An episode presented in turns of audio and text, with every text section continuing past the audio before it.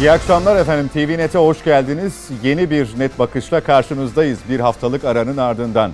Milli Savunma Bakanlığı Bitlis'te meydana gelen helikopter kazasına dair ön raporu açıkladı. Bugün görüş mesafesinin azalması ve buna bağlı olarak hava şartlarının elverişsizliği Kırım'a sebep olarak gösterildi. Bir kez daha şehitlerimize rahmet, kederli ailelerine başsağlığı ve sabır diliyoruz. Milli Savunma Bakanlığı'nın açıklaması bununla sınırlı değildi. Terör operasyonlarına ilişkin paylaşımlar da vardı.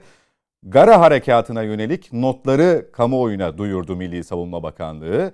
Bu bölümü konuşarak başlayacağız net bakışa. Hemen hızlıca konuklarımı tanıtayım sizlere. Mete Yarar, güvenlik politikaları uzmanı. Her zaman olduğu gibi net bakışın daimi konuğu ama bu hafta biraz uzakta. Mete Yarar hoş geldiniz.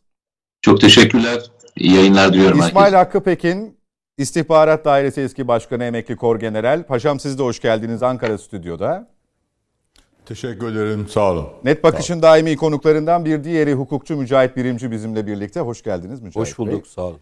Ve Yeni Şafak Genel Yayın Yönetmeni Hüseyin Likoğlu'nu da bu akşam Net Bakış'ta konuk ediyoruz. Hoş geldiniz Hüseyin. Teşekkür ediyorum. İyi yayınlar diliyorum. Teşekkürler. Hocam sizinle baş, e, paşam sizinle başlayacağım.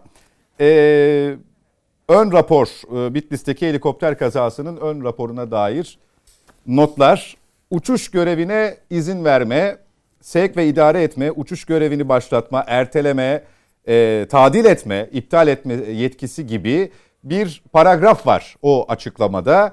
E, bunun bu saydıklarımızın tamamının birinci pilotun e, kararıyla olduğu vurgusu yapılıyor. Uçuş planına da buna göre karar verildiği ekleniyor bu bilgi notuna. Evet. Dolayısıyla biz burada e, tamamen bir pilotaj hatası, bir öngörememe e, ya da ani değişen hava şartlarıyla beraber helikopterin tipi, türü ve e, manevra alanı da göz önünde bulundurarak yani teknik bir takım durumlar da göz önünde bulundurularak bir değerlendirme mi yapmalıyız? Ne dersiniz?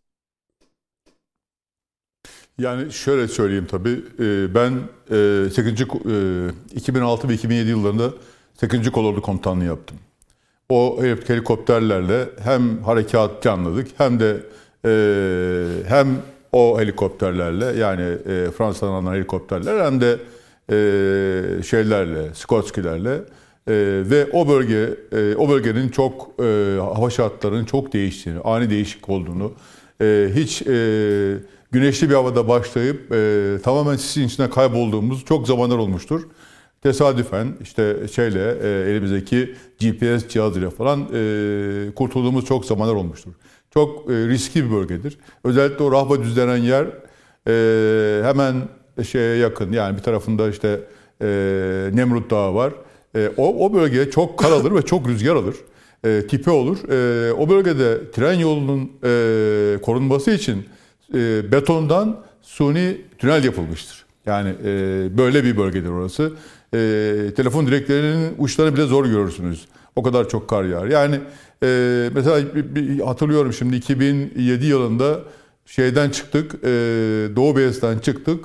Elazığ'a gireceğiz. E, pilot tabi taktik uçuş yapıyor. Yani e, aşağıdan e, vurmasınlar, görmesinler diye e, şeyden yapıyoruz. Vadilerden geçiyoruz. Bir anda e, bir yere geldik. Günlük güneşlik başlamıştık. E, vadi e, şey oldu. E, sis oldu. Pilot tabii sis basınca e, irtifa aldı. Onlar da belli bir irtifaya kadar çıkabiliyor. E, o son irtifaya kadar çıktık. Orada da yani çıktıkça sisin içinde kaldığımızı hissettik ve daha sonra e, bir açık alan bulduk ve Van'daki e, şeyle e, trafikle görüştük. E, onunla görüştükten sonra onların tarifine göre e, havaalanını bulduk ve e, şeye indik. Erciş bölgesine inebildik. Yani onun için e, bölgede e, yani bir takım dedikodular şunları bunları bir tarafa atmamız lazım. E, hiç belli değildir. Yani 15 dakika e, sonra ile 15 dakika evvel arasındaki hava arasında çok büyük farklar olduğu gibi yerler arasında çok farklar vardır ve siz belli e, uçuş bölgelerinden uçmak durumundasınız. Paşam Öyle helikopterin türüyle de ilgili bir takım ya söylentiler var. söz konusuydu malum. Bu e, yorumunuzu buna da katar mısınız? Ne gibi efendim bir daha söyler misiniz? Helikopterin türüyle yani Cougar tipi helikopterlerle onların Yok, kullanımıyla yani helikopter- ilgili de bir bakın, takım o iddialar ortaya atıldı. Şöyle bir şey var. Şimdi bu helikopterler ilk yap- yapıldığı zaman bunlar Puma helikopterleri. 1993 yılında bir anlaşma yapılıyor Fransa ile ve e, güçlendirilmiş bu helikopterler alınıyor. E, bu helik- helikopterler çift motorlu. 20-25 kişi alan içi çok e, ferah büyük. E, ve daha sonra da işte e, Kuzey Irak'ta e, füzeyle düşürüldükten sonra füze e, takip e, ikaz ekipmanı takılıyor ve arkasından da bu helikopterlere gerekli cihazlar takılmak suretiyle e, gerekli manevra şeyi alıyor. Ben bu helikopterlerle yani defalarca VIP olarak uçtum. Ha- Hatta şunu söyleyeyim yine defalarca bu helikopterlerle e, çünkü bu helikopterler de zaman zaman İzmir'den bize şey gelirdi. Havalayından geçici görev de gelirdi pilotlarda. Onlarla birlikte harekat planlık, harekat planladığımız bölgeye de uçtular. Hiçbir sorun sorunlar olmadı. Yani e, burada bütün sorun yani helikopterin üzerine bir şey atmamıza gerek yok. Bu helikopterleri Türkiye daha çok kullanacak. Helikopterlerin e, yani bir e, bakım yapılmamış bir helikopterle hiçbir pilot uçmaz. Hiçbir pilot da e, bu buna müsaade etmez. Yani pilot gelir birinci pilot eğer bakımda bir sorun varsa uçmaz. Havada bir sorun varsa uçmaz. Yani bu konuda komutan pilota burada uçacaksın falan diye emir veremez. Vermez. Öyle çok defa e, kalmışızdır. Yani geride bir yerde e, beklemişiz. Kolordu komutan olarak ben pilotlara istediğim emri veremem. Yani e, onlardan şey gelir efendim bizim e, genelde helikopterlerimiz e, Elazığ'da, Elazığ'da, Tunceli'de ve Bingöl'de bulunurdu. Yine e, bunların yanında e, Tunceli ve Bingöl'de de ayrıca e, genel maksat helikopterlerin yanında e, taarruz helikopterleri de bulunurdu. Oralardan bölgeye sevk ederdik. Ve e, yani sizin 20 helikopteriniz varsa eğer bunların ikisi uçuş yerinde yoksa siz o iki helikopteri kaldıramazsınız. Emir veremezsiniz. Yani 18 helikoptere göre 17 helikoptere göre şey yaparsınız. Dolayısıyla bu bakım konusu, helikopterin türü konusu, e, işte bil- bilerek gittiler konusu bu çok yanlış bir olay. Bölgeyi bilenler e, gerçekten o bölgede anlık böyle 1-2 dakikalık hava değişimi, e, hava şartlarının değiştiğini, sisin olduğunu, sisten bazen çok küçük çıkış bölgeleri olabildiğini, o çıkış bölgelerini pilot görebildiği zaman oradan aşağı indiğini, işte ben söyleyeyim yani helikopterin azami irtifasına çıktık, Van'dan aldığımız bilgiyle o çıkış bölgesini bulduk ve Erdiş'e indik. Ee, bunlar da aynı şey yapmışlar. Yani kalkıyorlar şeyden, e, Elazığ'dan e, ondan sonra şeye gidiyorlar, e, Erdiş'e doğru gidiyorlar. Hava bozuk. Bu sefer şeye iniyorlar, Bingöl'e iniyorlar oradan. Bingöl'den tekrar kalkıyorlar. Hava durumu alıyorlar. Bingöl'den tekrar kalkıyorlar. E, Tatvan'a gidecekler. uzun bir yolculuk Bu sırada yani. işte o şey dediğimiz yerde, Rah- Rab, evet, Rabba düz- düzlüğü dediğimiz yerde olay çıkıyor, şey oluyor. Yani hava birdenbire bozuluyor. Bunu hiç kimse öngöremez, hiç kimse bilemez bu işi. Yani şimdi dağlık bir bölgede harekat yapıyorsunuz. O bölge tamamen dağlık bir bölge. Yani hava şartları e, şey e, çok farklı. Devamlı tipi var. Kar devamlı bir yerden alır bir yere yığar. Yani o Rahba düz dediğim yer iki, iki buçuk metre kar olur. Yani Peki. bakmayın yani şimdi buralarda bir şey sorun yok ama orada öyledir. Ee, kar, kar olur. Ve buradan tren yolunun geçmesi için, trenin çalışması için biraz evvel söylediğim gibi betondan suni tüneller yapılmıştır. Ee, yani o tünelleri içinden demiryolu, demiryolu geçer ve tren rahatlıkla geçer. Yoksa o bölgede tren veren çalışmaz yani e, kış şartlarında. Peki. O, o bakımdan bölgenin çok e, yani hava şartlarının çok ani değiştiğini bir defa daha söyleyeyim. Helikopterin tipiyle bir alakası yok. Helikopterin bakımı e, yapılmadan hiçbir helikopter uçmaz. Yani bu konuda çok hassastır bizim e, pilotlarımız, e, komutanlarımız öyle. Yani helikopterin bakım saati e, saati geldiği zaman çıkarlar. Bir de şunu söyleyeyim. Türkiye'de e, biz tabii eskiden e, ana bakım fabrikası, ana bakım e, diye geçiyordu. Şu anda e, yine bu, bu tip bir yer var ve bu fabrika e, hem helikopter yapacak hem de bütün Orta Doğu'daki hem Sikorsky'lere hem de diğer helikopterlerin bakımını yapabilecek, motorlarını rektifiye edebilecek, e, overhaul dediğimiz yani baştan sona kadar bütün faaliyeti yapabilecek durumda böyle bir e, şeyimiz var. Böyle bir e, Peki. e, tesisimiz var. Çok büyük. Yani bütün Orta Doğu'daki helikopterlere bakım yapabilecek bir tesisimiz var ve buna uygun teknisyenlerimiz, mühendislerimiz var. Onun için e, bu tamamen bir şeyle katılıyorum ben şeye. E, bu e, Rapora. Beş- şeyin e, Kara Kuvvetleri Komutanlığı'nın geçici raporuna, Kırım ekibinin raporuna bu rapor tamamen doğrudur. Yani e, hiçbir şey yoktur. Yani e, bir abartma ya da bir e, İhmal. eksik ya da bir e, bir şeyi saklama gibi herhangi bir şey zaten olmaz. Zaten olmaz. Yani bu konu e, insan hayatıyla ilgili bir konu. Yani hem pilotlar orada yani kendi hayatları da söz konusu hem de e, şeyli şeyler söz konusu. Diğer konular söz konusu. Hatta bazen yani öyle zamanlar olmuştur ki e, işte Bingöl civarında ya da Muş civarında e, şey yaparken, harekat icra ederken e, helikopterimiz 200 sefer e, insanları yukarıdan bırakmıştır. Yani o e, hover'da durup bırakmıştır. Ondan sonra öbür gelişinde insanları bıraktıktan sonra insanlar e, askerler kaçmıştır bir etrafa dağılırlar tabii iner inmez hemen. Peki, Sayın Paşam. Bu sırada basınçtan o per, pervanenin şey yaptığı e, basınçtan e, mayın patlamıştır. Helikopter o mayınla beraber aşağı yuvarlanmıştır. Yani bu ve buna benzer o kadar çok e, hadise vardır ki bu hadiseleri. Bunlara baktığınız zaman e, bu kaza kırım raporu e, bence e, olması gereken bir rapor. E, ve zaten başlangıçtan itibarında ben hep aynı şeyi söyledim. Yani e, helikopterin tipine, bakımına, e, ondan sonra e, işte hava durumunun pilotlar tarafından dikkat edilmemesine, komutanın bu konuda giderim emir vermesine falan. Bunların hepsi e, spekülasyondan ibarettir diye değerlendiriyorum. Peki teşekkürler Sayın Hatta Paşam. değerlendirmiyorum bunu açık ve net olarak söyleyeyim yani. Mete Yarar'a e, bu konudaki değerlendirmesini sorarım. Bugüne kadar e, TSK envanterindeki Cougar helikopterleriyle 4 adet can kayıplı kaza meydana geldiği ne dikkat çekiliyor. E, söz konusu kazalarında hiçbirinin nedeninin helikopter kaynaklı olmadığı da özellikle e, vurgulanıyor, altı çiziliyor. E, paşamın da belirttiği işte bilerek gittiler, bile isteye gittiler. E, o oradaki hava şartları hep böyle e, iddiasının diyelim, söylentisinin, dedikodusunun e, şöyle bir açılımı da olamaz mı? Yani biz bu kaza vesilesiyle orada böyle bir uçuş duyduk ama netice itibariyle e, sözünü ettiğimiz bölge senin de çok iyi bildiğin bir bölge. E, sürekli bu uçuşların yapıldığı, yapılmak durumunda kalındığı bir bölge. Öyle değil mi? Ya e, öncelikle şu konuyu bir e, belirleyelim. E, biz sivil havacılık yapmıyoruz. Bizim e, yaptığımız operasyonel bir e, faaliyet.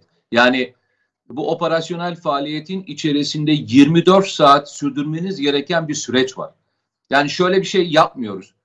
E, bir ay boyunca e, operasyon yapmayabilirsiniz. E, şunu yapmıyorsunuz. Bunu da yapmıyorsunuz deme şansına sahip değilsiniz. Buradaki kullanılan helikopterler, kullanılan teknoloji ve kullanılan e, bu helikopterleri kullanan pilotlar buna göre eğitilmiş olan personelden bahsediyoruz. Bunu bir defa bir kenara koyalım. Biz sivil bir helikopterin askeri amaçlı kullanmasını konuşmuyoruz. Askeri bir helikopterin, askeri pilotların e, yılların tecrübesiyle iki tane kurma, e, birisi kurmay yüzbaşı, bir tanesi pilot yüzbaşı, ikisi de pilot da e, iki tane tecrübeli subaydan bahsediyoruz. Yani e, önce onu bir çerçevesini çizelim. Orada e, raporun içerisinde e, sayın komutanımıza şeyi sordum. Yani e, birinci pilotun neden e, işte bu e, verdiği Öngö- yetkilerle öngörüde ilgili- bulunamadığı gibi bir şey vardı bir yani. O onu söylemek için söylemiyor. Yani raporun o bölümü onunla ilgili değil. Şunu söylemeye çalışıyor. Çünkü zaman zaman e, şöyle konular çok geçer.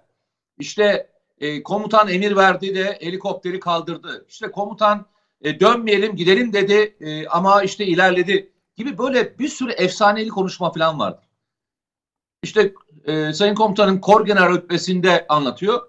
Ben de daha e, ufak rütbelerdeki görevlerinde anlatayım. Operasyon planlarken asıl çerçevenin içerisinde olanlardan bir tanesi de e, kara pilotlardır. Yani taarruz helikopterini kullananlarla genel maksat helikopteri kullanan pilotlar da operasyonun bir parçası olarak toplantıya girerler. Ve ellerinde hava durumu raporları, birkaç günlük hava durumu raporları vardır. Ee, bunlar ilk ön veri olarak söylenir. Toplantı sırasında da şunu söylerler. Günlük olarak değişebilecek hava değişimleri operasyonun seyrini değiştirebilir diye de her defasında not düşerler. Çünkü bölgenin e, durumu buna çok müsait. Güneydoğu Anadolu bölgesi dediğimiz, Doğu Anadolu bölgesi dediğimiz bölgedeki rakım yüksekliği ve iklim şartları e, zaten zor. Bu nedenle de bölgede bunu herkes yaşar. İsterseniz helikopterin yolcu kısmında olun, isterseniz helikopterin ekibinin parçası olun. Bunu yaşamayan bir pilotun olması mümkün değil. Güneydoğu Anadolu bölgesinin, Doğu Anadolu bölgesinin iklim şartlarını bilirsiniz. Ama bilemedikleriniz anlık değişimler var. Raporda şunu söylemeye çalışıyor.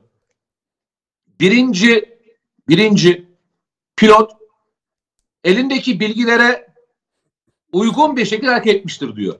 İki başka bir şey daha söylüyor. Bölgede bir hava değişikliği olduğunu fark ettiklerinde farkındaysan önce bir Bingöl'e iniş yapıyorlar. Evet. Sabah saatleri. Orada bekliyorlar. Hava değişimi açıldıktan sonra Muş'u geçiyorlar. Muş'ta tekrar bir kontrol yapıyorlar. Bir problem olmadığını görüyorlar. İlerlerken bu sefer bir sıkıntı oluyor. Dönüş yani gitmekten vazgeçip Muş'a dönmek üzere bir manevra ederken manevra sırasında helikopter düşüyor farkındaysın. Yani bunu niye söylüyoruz? Çünkü bunun içerisinde sabotaj, bunun içinde pilotaj hatası, bunun içerisinde farklı farklı konular olabilir mi diye onlarca senaryo vardır ve bütün kaza kırım ekipleri bu konuda da bir bilgi sahibidir. Ama bu raporun ön kısmı önemlidir. Ön kısmında neler anlarsınız? Bir, üzerindeki parça bütünlüğünde, parça bütünlüğünden bir saldırıya uğrayıp uğramadığını anlarsınız. İkincisi, telsiz konuşmalarındaki bilgilerden anlarsınız. Üçüncüsü, burada bu helikopterin içinden iki kişi sağ çıktı biliyorsunuz. Evet. Yani Onların ifadesinden anlarsınız. Şahitler var. Yani olayın gelişimini bilen muhtemelen onlar onların da görüşlerine başvurmuşlardır. O geri dönüş bilgisini ve diğerlerini onlardan da teyit etmişlerdir ve olayın nasıl yaşandığını da bilirler. Bu anlamda e, erken bir rapordur. Motorla ilgili, motorun durumuyla ilgili, motorun neden bu durumda böyle bir reaksiyon verdiğiyle ilgili kesin kanaat bence motor parçaları değiştikten sonra karar verecektir. Ondan sonra bir kesin rapor çıkacaktır. Bugünkü raporlar elimizdeki bilgileri netleştirmek adına söylüyor. Peki. Sayın komutanım uzun uzun anlattı. Yani ben çok ayrıntıya girmeyeceğim. E, detaylarına kadar anlattı. Benim söyleyeceğim yalnızca helikopterle ilgili. E, birkaç gün önce farkında mısınız bilmiyorum ama e, galiba dündü. E, Fransa'nın en önemli havacılık sektörünün e, sahibi bir helikopter kazasında öldü. Kullandığı helikopterin modeli kaç yılıymış bir baktınız mı? Bir bakmanızı tavsiye ederim. Kaç yaşındaki bir helikopterle uçuyordu? 1996 yılında envantere girmiş bir helikopter. Eğer bütün e, bakımları yapılmışsa ki bunlar bakımlarının ihmal edilmesi gibi durum olamaz.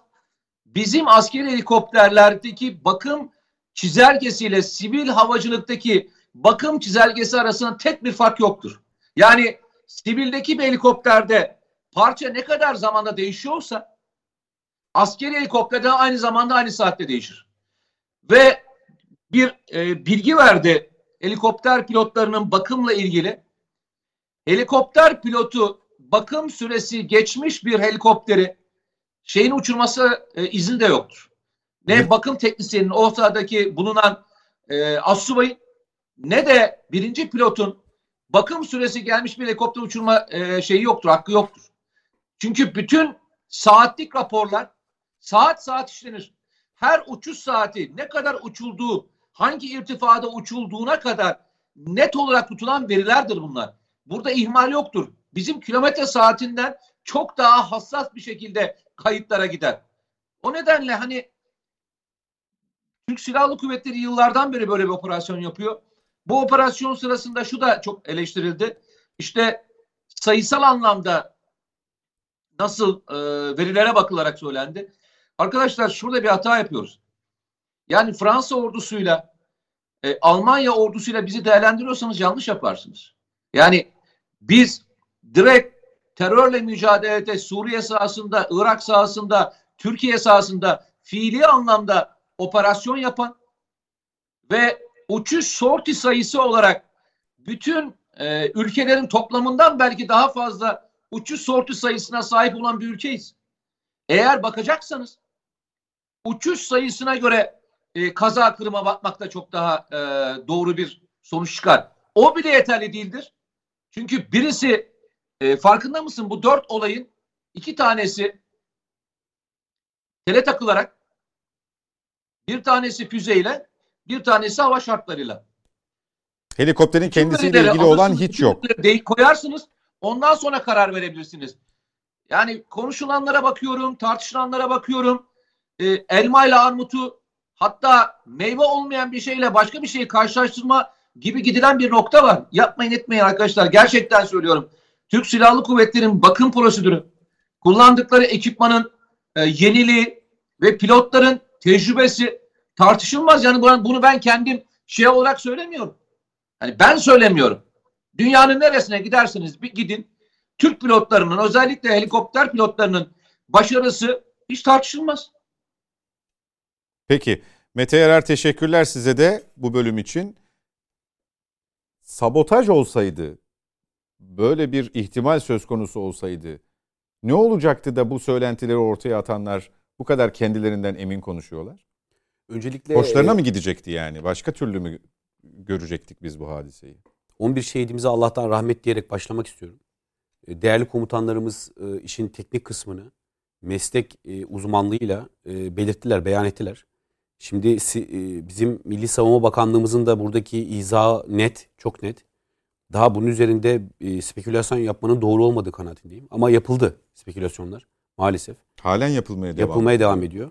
Burada tabii amaç biraz Türkiye Cumhuriyeti Devleti'nin e, zaafları olduğunu, zayıf, zayıf gösterme. gösterme amacıyla yapılan şeyler bunlar. Tabii burada hiçbir endişemiz yok ki hani bir vatandaş olarak benim, bir hukukçu olarak e, askerlerin sahasına da girmek istemem ama bir hukukçu olarak burada vatandaş olarak bizim bu e, helikopterlerin bakımının eksik yapıldığına dair veya pilotlarımızın yetersiz olduğuna dair en ufak bir endişemiz dahi yok.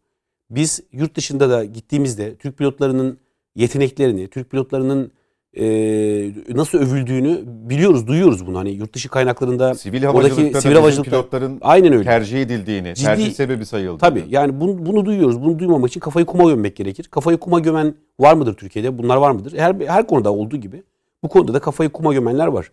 Şimdi Mete Bey'in sivil havacılık değil burada askeri amaçlı bir e, operasyon icra ediliyor. Sözü önemli. Yani e, bu tür hadiseleri Ki biraz yani daha günde bir tane falan da değil. Tabii tabii bu tür hadiseler biraz daha açık bir e, pozisyon olduğunu anlatmaya çalışıyor.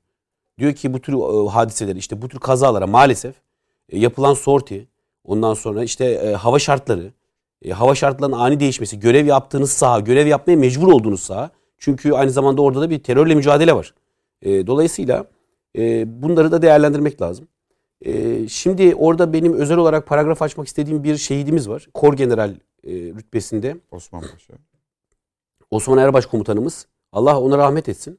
Ee, onun e, kardeşi de MHP milletvekili kardeşi Ahmet Erbaş. Başsağlığı diliyorum. Bütün şehitlerimizin ailesine baş, başsağlığı diliyorum. Şimdi e, os, e, bu Osman Erbaş komutanımız rahmetli. E, bir kere e, Doğu Beyazıt'ta komutanlık yaparken bak bunu orada vazife yapan bir er intikal ettirdi bana bu bilgiyi. Ben orada askerlik yaptım dedi. Doğu Beyazıt'taki ilk mescidi, o Tugay'daki ilk mescidi yapan şahıstır dedi bu. Bir de Osman Erbaş'ı biz nasıl hatırlıyoruz? Osman Erbaş'ı o katıldığı şehit cenazeleriyle şehit yakınlarına sarılmasıyla hatırlıyoruz. E Türk e şimdi, askeri katil değildir sözüyle Değildir sözüyle hatırlıyoruz. Türk askeri katil değildir. Dolayısıyla bunlar Türk askeri değildir. Sözüyle hatırlıyoruz. Muhtemelen o cenazede, o şehit katıldığı cenaze de 15 Temmuz sonrası bir cenazeydi. Muhtemelen öyleydi. Ee, bunu beyan etti. Ee, Allah'tan rahmet diliyorum. Yani üzerinde çok fazla e, böyle spekülasyon yapılacak noktalar değil bunlar. Bu noktalarda hassas olmak lazım belli bir asgari hassasiyetiniz olması lazım. Yani siyasetçi olmanıza gerek yok bunun için. Sanatçı olmanıza, vatandaş olma, e, sanatçı olmanıza gerek yok. E, bir meslek erbabı olmanıza gerek yok. Ya bunun için asgari düzeyde vatandaşlık bağıyla bir ülkeye bağlıysanız asgari düzeyde bir ihtimam sarf etmeye mecbursunuz. Bu sizin sorumluluğunuzdur. İşte bu sorumluluktan yoksun siyasileri biz şu anda görüyor muyuz? Bak konularımız içinde var. Göreceğiz bunları. Nasıl sorumsuzca tweetler attıklarını, nasıl sorumsuzca hareket ettiklerini göreceğiz. E, bunları maalesef görüyoruz. Bu olayda da bunları yaşadık gördük. Gara'nın hemen arkasından böyle e, aynı spekülasyonları orada da yapanlar koro halinde helikopter kazasında da aynı bu tip spekülasyonları e, yapmaya devam ettiler. Ben e, artık e, alıştık yani bu bu tür hadiselere. Peki. Maalesef. Hüseyin Likoğlu. Tabii ben de e, e, Allah'tan rahmet diliyorum şehitlerimize. E, ailelerine başsağlığı diliyorum. Şimdi e, alışık olduğumuz bir tarz aslında. Her, Sonucu ne olursa e, olsun. sonucu ne olursa olsun. Her e, felaketin arkasından e, kimin ne söylediğini artık ezberlemiş durumdayız. Hep aynı aynı kişiler, aynı kesimler aynı şeyleri söylüyor. Dolayısıyla e, yani yaşadıklarımıza baktığımız zaman aksini söyleyeceklerini e, kimse beklemiyor. Dolayısıyla yani bir, e, bu önemli. Ama şüphesiz e, bu söylemler başta aileler olmak üzere işte bu e, e, matem havasının getirdiği e, e, duygusal e, Atmosfer. o atmosfer ister istemez bizi etkiliyor.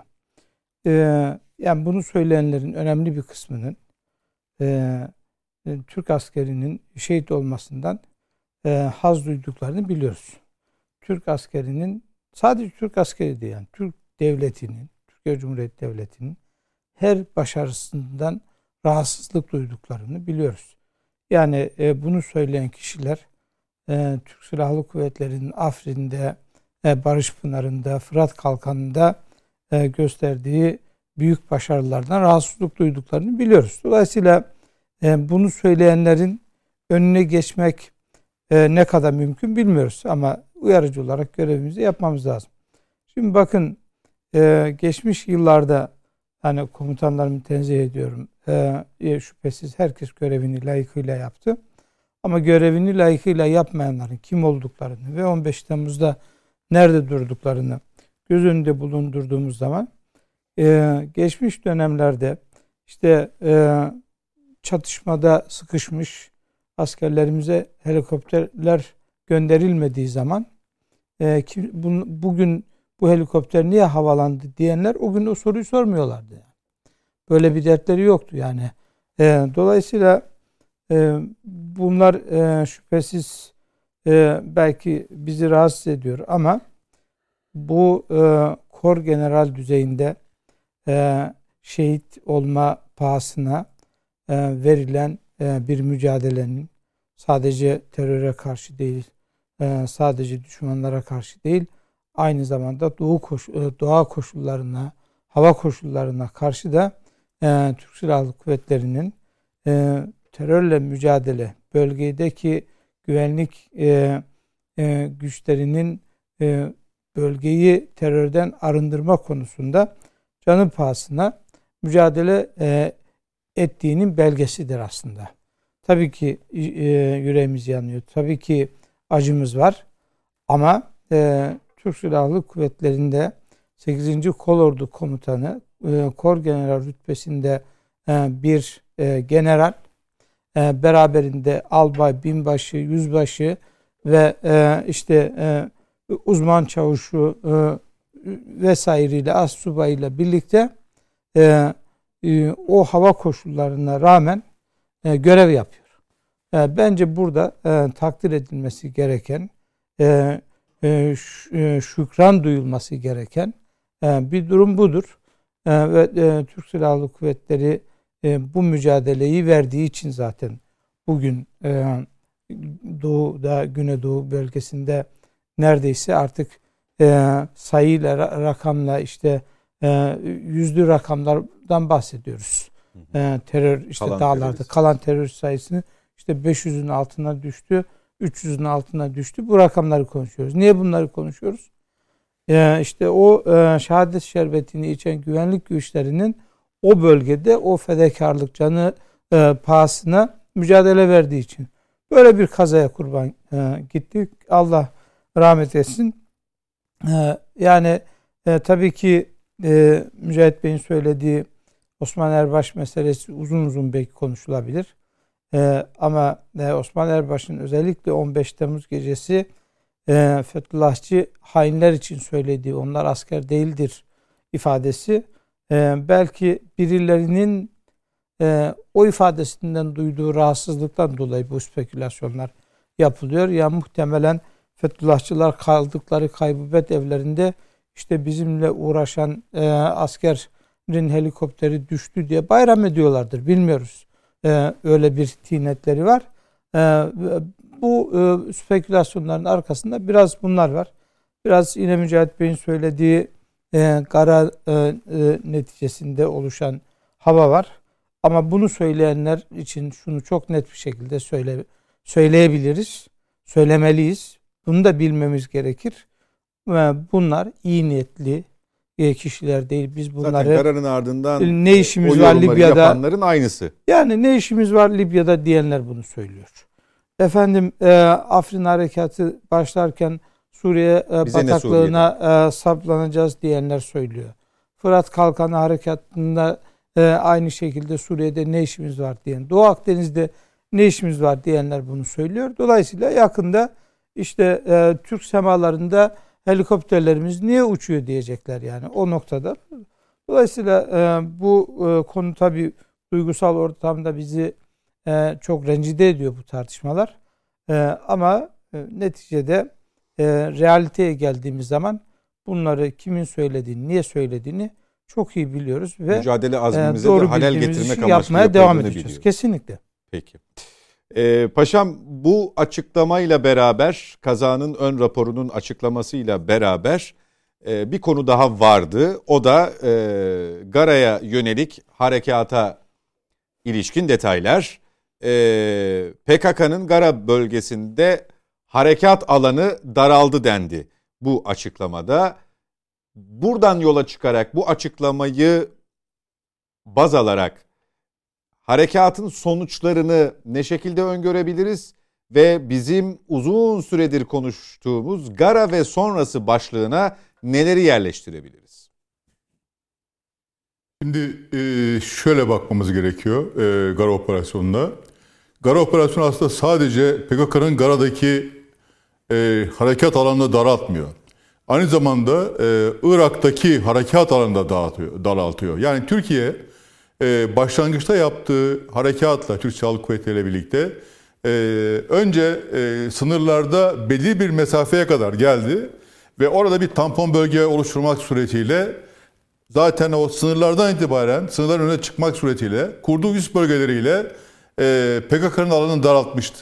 Şimdi e, uçak yani e, jetlerimizi kullanarak helikopter e, insan e, helikopterlerimizi kullanarak e, taarruz helikopterlerini ve insan hava araçlarıyla da, biraz daha daralttık.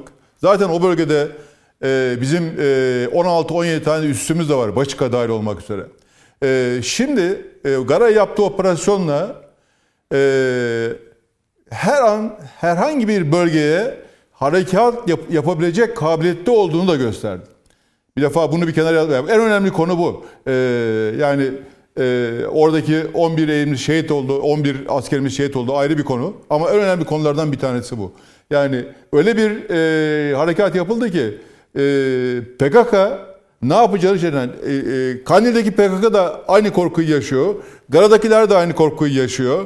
Çincar'dakiler de aynı korkuyu yaşıyor. Yani bu duruma geldi. Yani PKK'nın alanı e, bu yapılan harekatla daraldı ve büyük ihtimalle bu tür harekatlar bundan sonra da yapılacak ve e, PKK belli alanlara sıkıştırılacak. Nefes almak duruma nefes almak durumumuza getirecek. Yani baktığımız zaman bu raporda yani sadece Gara bölgesinde değil. E, bütün Kuzey Irak'ta hatta Irak'ta bana göre e, PKK'nın harekat alanı daraltılmıştır, daralmıştır. E, bu daralma belki e, elimizde daha evvel imkan yoktu. Üst bölgeleri tesis ederek yapılabilirdi. Ama şimdi elimizde insan hava araçları var. Büyük bir helikopter filomuz var. Ve yine kendi milli olarak yapmış olduğumuz e, taarruz helikopterleri var. Silahlı helikopterler var. Onlarla birlikte istediğimiz herhangi bir yere, istediğimiz her türlü hava şartında ve istediğimiz e, gece gündüz olmak üzere zamanını bize belirlemek suretiyle istediğimiz yere, istediğimiz harekatı yapma inisiyatifine sahibiz. Bu tabi hem PKK'yı hem de bölgede e, diğer unsurları rahatsız ediyor. E, öyle söyleyelim. Bu bakımdan e, Gara Harekatı e, bu, e, yeni bir e, dönemin baş... Yani şöyle söyleyelim. Gara Harekatı e, Irak'ın kuzeyinde hatta bu buna şey de dahil edebiliriz. Suriye tarafında dahil edebiliriz. yeni bir dönemin başladığı bir harekattır. Yani Irak Gara Harekatı ile yeni bir dönem başlamıştır Türkiye'nin terörle mücadelesinde. Evet önden yapıyorduk bu işleri ama şimdi çok daha farklı yapıyoruz. Yani e, düşman arazisine girip ya da yabancı bir araziye girip orada e, sizin e, size terör terör terör örgütünü gönderen ya da teröristleri gönderen, eğiten e, bir takım yerleri rahatlıkla vurma imkanınız, ele geçirme imkanınız, oralara baskın yapma imkanınız var. Taktik akın yapma imkanınız var. Dolayısıyla yani ben hep şunu söylüyorum. Gara harekatı bir dönüm noktasıdır. E, Türk Silahlı Kuvvetleri'nin ve Türkiye'nin terörle mücadelesinde buna böyle bakmamız lazım. Yani e, evet e, şehit verdik doğrudur ama biz muharebe ediyoruz. Yani sonuçta biraz evvel e, Mete, Mete de söyledi yaptığımız e, film çevirmiyoruz. E, yani muharebe ediyoruz ve o muharebe şartlarında e, bir şeyler yapıyoruz. E, bunun tabii e, bir takım bedelleri de olacak. Bedel de ödeyeceğiz. E, olmasa daha iyi ama yapacak bir şey yok. Ama bu harekat e, bize gerçekten Türkiye'nin, Türk Silahlı Kuvvetleri'nin e, Kuzey Irak'ta nelere kadir olduğunu, neler yapılabileceğini bir sefer daha hem Türkiye'ye hem Türk halkına hem de e, PKK'ya hem de yabancı ülkelere gösterdi. Hem Orta Doğu'daki ülkelere hem de işte büyük ülkelere Fransa, Almanya, Amerika gibi ülkelere e, gerçek e, harekatımızı, gerçek harekat e, kabiliyetimizi gösterdi diye değerlendiriyorum. Peki Mete Yarar aynı zamanda e, bu açıklamada Ocak ayından bu yana yaklaşık iki aylık bir bilançoyu kapsıyor aslında. Yurt içi ve Suriye vurgusu önemli. 463 teröristin etkisiz hale getirildiği bilgisi var. Ama Paşam'ın Gara harekatı Türkiye için bir dönüm noktasıdır ifadesi bence çok çok önemli. E, katılıyorum. Şöyle katılıyorum. Birincisi artık bundan sonra e, sınır hattından daha çok derinlikteki operasyon yapacağımız için Gara'ya benzer operasyonlara şahit olacağız. Çünkü sınır bölgesinde hukuk dahil olmak üzere e, alanlarda silahlı kuvvetler bir taktik e, uyguluyor ve bunu e, Mart 2018'den beri uygulamaya devam ediyor. Bugün ise artık derinlikteki e, PKK terörist e, örgütünün bulunduğu yerleri etkisiz hale getirmeye çalışacağız. Bunların bizim sınırımızla direkt bir bağlantısı yok. Kimi 40 kilometrede, kimisi 80 kilometre, kimisi 120 kilometrede. Bundan sonra yapacağımız e, harekatlar bu gördüğümüz harekat ve bu harekata benzer e, karma operasyonlar olacak. Bu nedenle Gara operasyonundan çok fazlasıyla tecrübe edinilmiş olması lazım ve bu buradaki görülen eksiklikler, buradaki görülen hatalar silahlı kuvvetlerin en önemli özetlenen bir tanesi geri besleme yapmasıdır. Bu bütün gördüğü eksik hataları düzelterek bir sonraki operasyona hazırlanıyordur. Çünkü böyle operasyonların iki türlü veri e, toplama yöntemi vardır. Birincisi kendinizle ilgili veri toplarsınız. İkincisi terör örgütünün bu tür operasyon sonrası yaptığı hazırlıkları gözlemlersiniz. Yani arka arkaya operasyon icra etmezsiniz. Gara tipi operasyonlarda operasyonu icra eder. Şöyle bir geri çekilir. Saha istihbaratı, teknik istihbarat ve keşif faaliyetleriyle sahadaki dağılımı tekrar gözlemlersiniz. Milli Savunma Bakanlığı'nın açıklamasındaki Gara PKK'nın Gara harekatındaki harekat alanı daraldı tabiri yani bir kısmını bölgeden çektiği anlamına gelir. Bir kısmının da o bölgede bulunmasının artık bir amacı kalmadığını yani o bölgede kaldığında çok daha büyük zayiatlar vereceğini düşünerek başka alanlara e, çekildiğini veya kaçtığını e, söylemeye çalışıyor. İşte bu da ikinci söylediğim sahayı gözlemlemekle ilgili rapor. Bu raporlar alınır. Kendi tarafımız terör örgütünün e, yaptıkları incelenir ve üstüne başka bir harekat planlanır. Ve bu harekatın birinci gününden itibaren başlar. Şöyle bir şey değildir. Yani bir toplayalım. E, aradan da bir, bir ay geçsin, bir ay sonrasında bütün raporları bakalım diye değildir. Harekat başladığı andan itibaren düzeltme yaparsınız. Örnek vereyim. Çatışma çıktı. Çatışmada e, birliklerinizin konumlarında sıkıntı oldu. Anla değiştirirsiniz. Hava harekatının evini değiştirirsiniz. Kullandığınız siyah sayısını arttırırsınız. Harekatın başladığı andan itibaren revize ederek gidersiniz. Ve bu revizyon ne zaman biter biliyor musunuz? Terör örgütü bulunduğunuz alanda yetkisiz hale getirilince veya bölgeden çıkartılınca. Tamamıyla. O yüzden bu raporu önemsiyorum ama bir konu çok önemli. Bundan sonra bölgede ne görürsek görelim gara tipi operasyonlarla göreceğiz. Buna hazır olalım artık. Peki bu bu en önemli kısım da buydu zannediyorum. Sona sakladığın ve bizimle paylaştığın. Mücahit Birinci, e, tabii biz Gara hadisesini yaşadık. O elim hadiseyi yaşadık. Sonrasında bu kaza, e, helikopter kazası ama bir yandan da terörle mücadele e, hız kesmeden devam ediyor ve e, bu hız e, o kadar terör örgütünü köşeye sıkıştırmış vaziyette ki gerek siyasi taraftan gerekse yurt dışından e, sesler yükseldikçe aslında amaca doğru ilerlediğimizin emin adımlarla ilerlediğimizin de kanıtı gibi geliyor bize. Doğru Evet. mu? Tabii doğru. Ee, Şimdi tabii e, biraz önce beyan ettiğiniz çok doğru. Ee, Terör örgütünün sahada çok fazla bir etkisi kalmadı. Eskisi gibi değil. İşte 90'lı ve 80'li yıllarla kıyaslayınca e, değerli komutanlarımızın da izah ettiği gibi terör örgütü sahada özellikle Türkiye sınırları içerisinde artık yüzlerle ifade edilen e, noktaya düşmüş durumda. Sınır ötesinde de özellikle Irak'ta ve Suriye'nin kuzeyinde Türk Silahlı Kuvvetleri terör örgütüne nefes aldırmıyor. Bunlar kendi propaganda faaliyetlerini kendi sahalarını nereden açıyorlar? İşte kendi sahalarını bu Türkiye'deki ittifaklar noktasında bir siyasi alan bulmaya, siyasi zemin bulmaya çalışıyorlar. O, o e, onların vazifesi adeta birçok konuda mesela bu işte Gara'da en son gördük. Nasıl zemin, nasıl saha kazandırdıklarını, terör örgütünün propagandasına nasıl su taşıdıklarını çok net bir şekilde vatandaşlarımız seyrettiler, izlediler.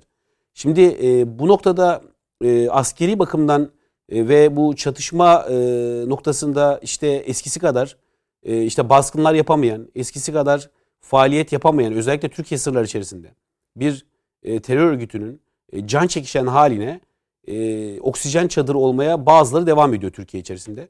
Bilhassa Gara operasyonunda bu noktada adeta yine tıpkı helikopter kazasında olduğu gibi doğrudan devleti hedef alarak direkt devletin zaafını adeta zaafı varmış gibi e, bu operasyonu kötülemeye, bu operasyonu gerçeklerden kopartmaya, askeri hiçbir bilgisi olmayan şahısların bu operasyon üzerinde tepinmeye başladığını biz gördük. Hatta o kadar ki sayın bakanların birebir şekilde bunların her zaman talep ettiği gibi bilgilendirme diye bunlar yaygara yaparlar ya çoğu zaman. Bizi bilgilendirin, niye bilgilendirmiyorsunuz tarzında.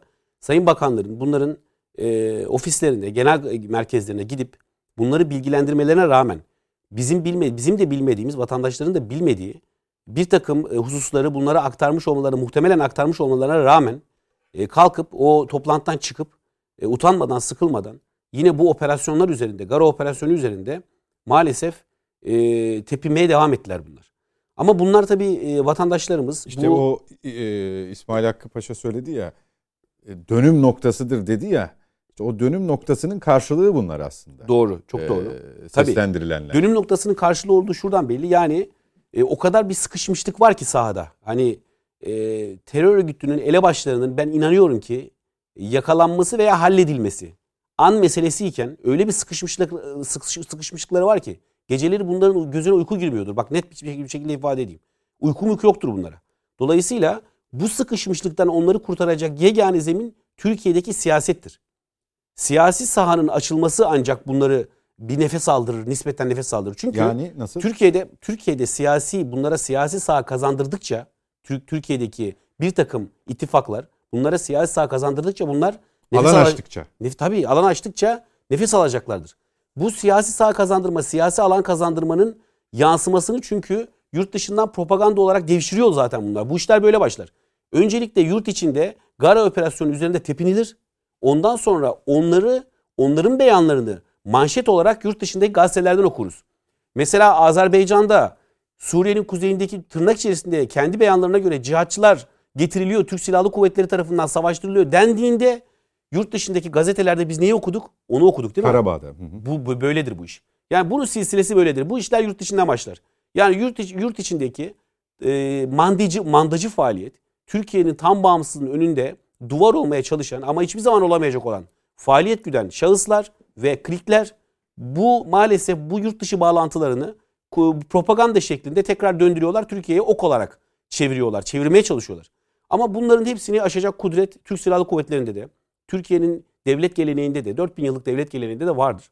E, aşıyor işte teker teker.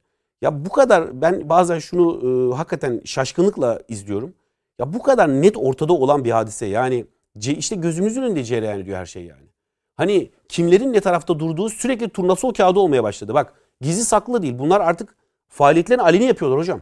Gizli saklı falan yok. Yani o kadar net turnasol kağıtları var ki bunu haftada bir yaşıyoruz bu tür hadiseleri.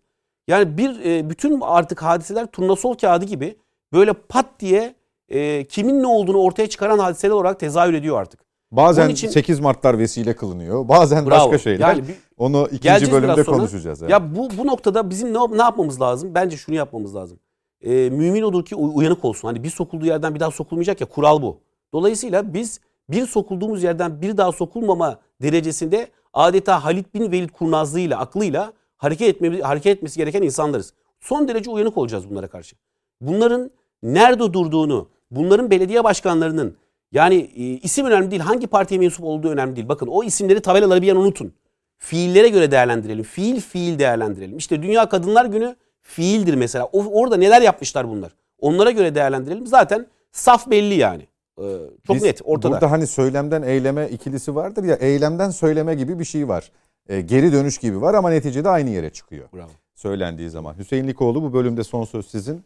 Ee, şimdi Mete Yarar'ın söylediği çok önemli. Bundan sonra biz kara e, türü operasyonlar göreceğiz. Önemli.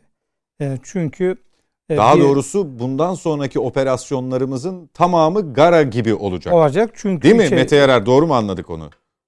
Evet çünkü e, artık sahada derinliğe indiniz. Peki. Şimdi e, içeride terörist, say terörist sayısı azaldı.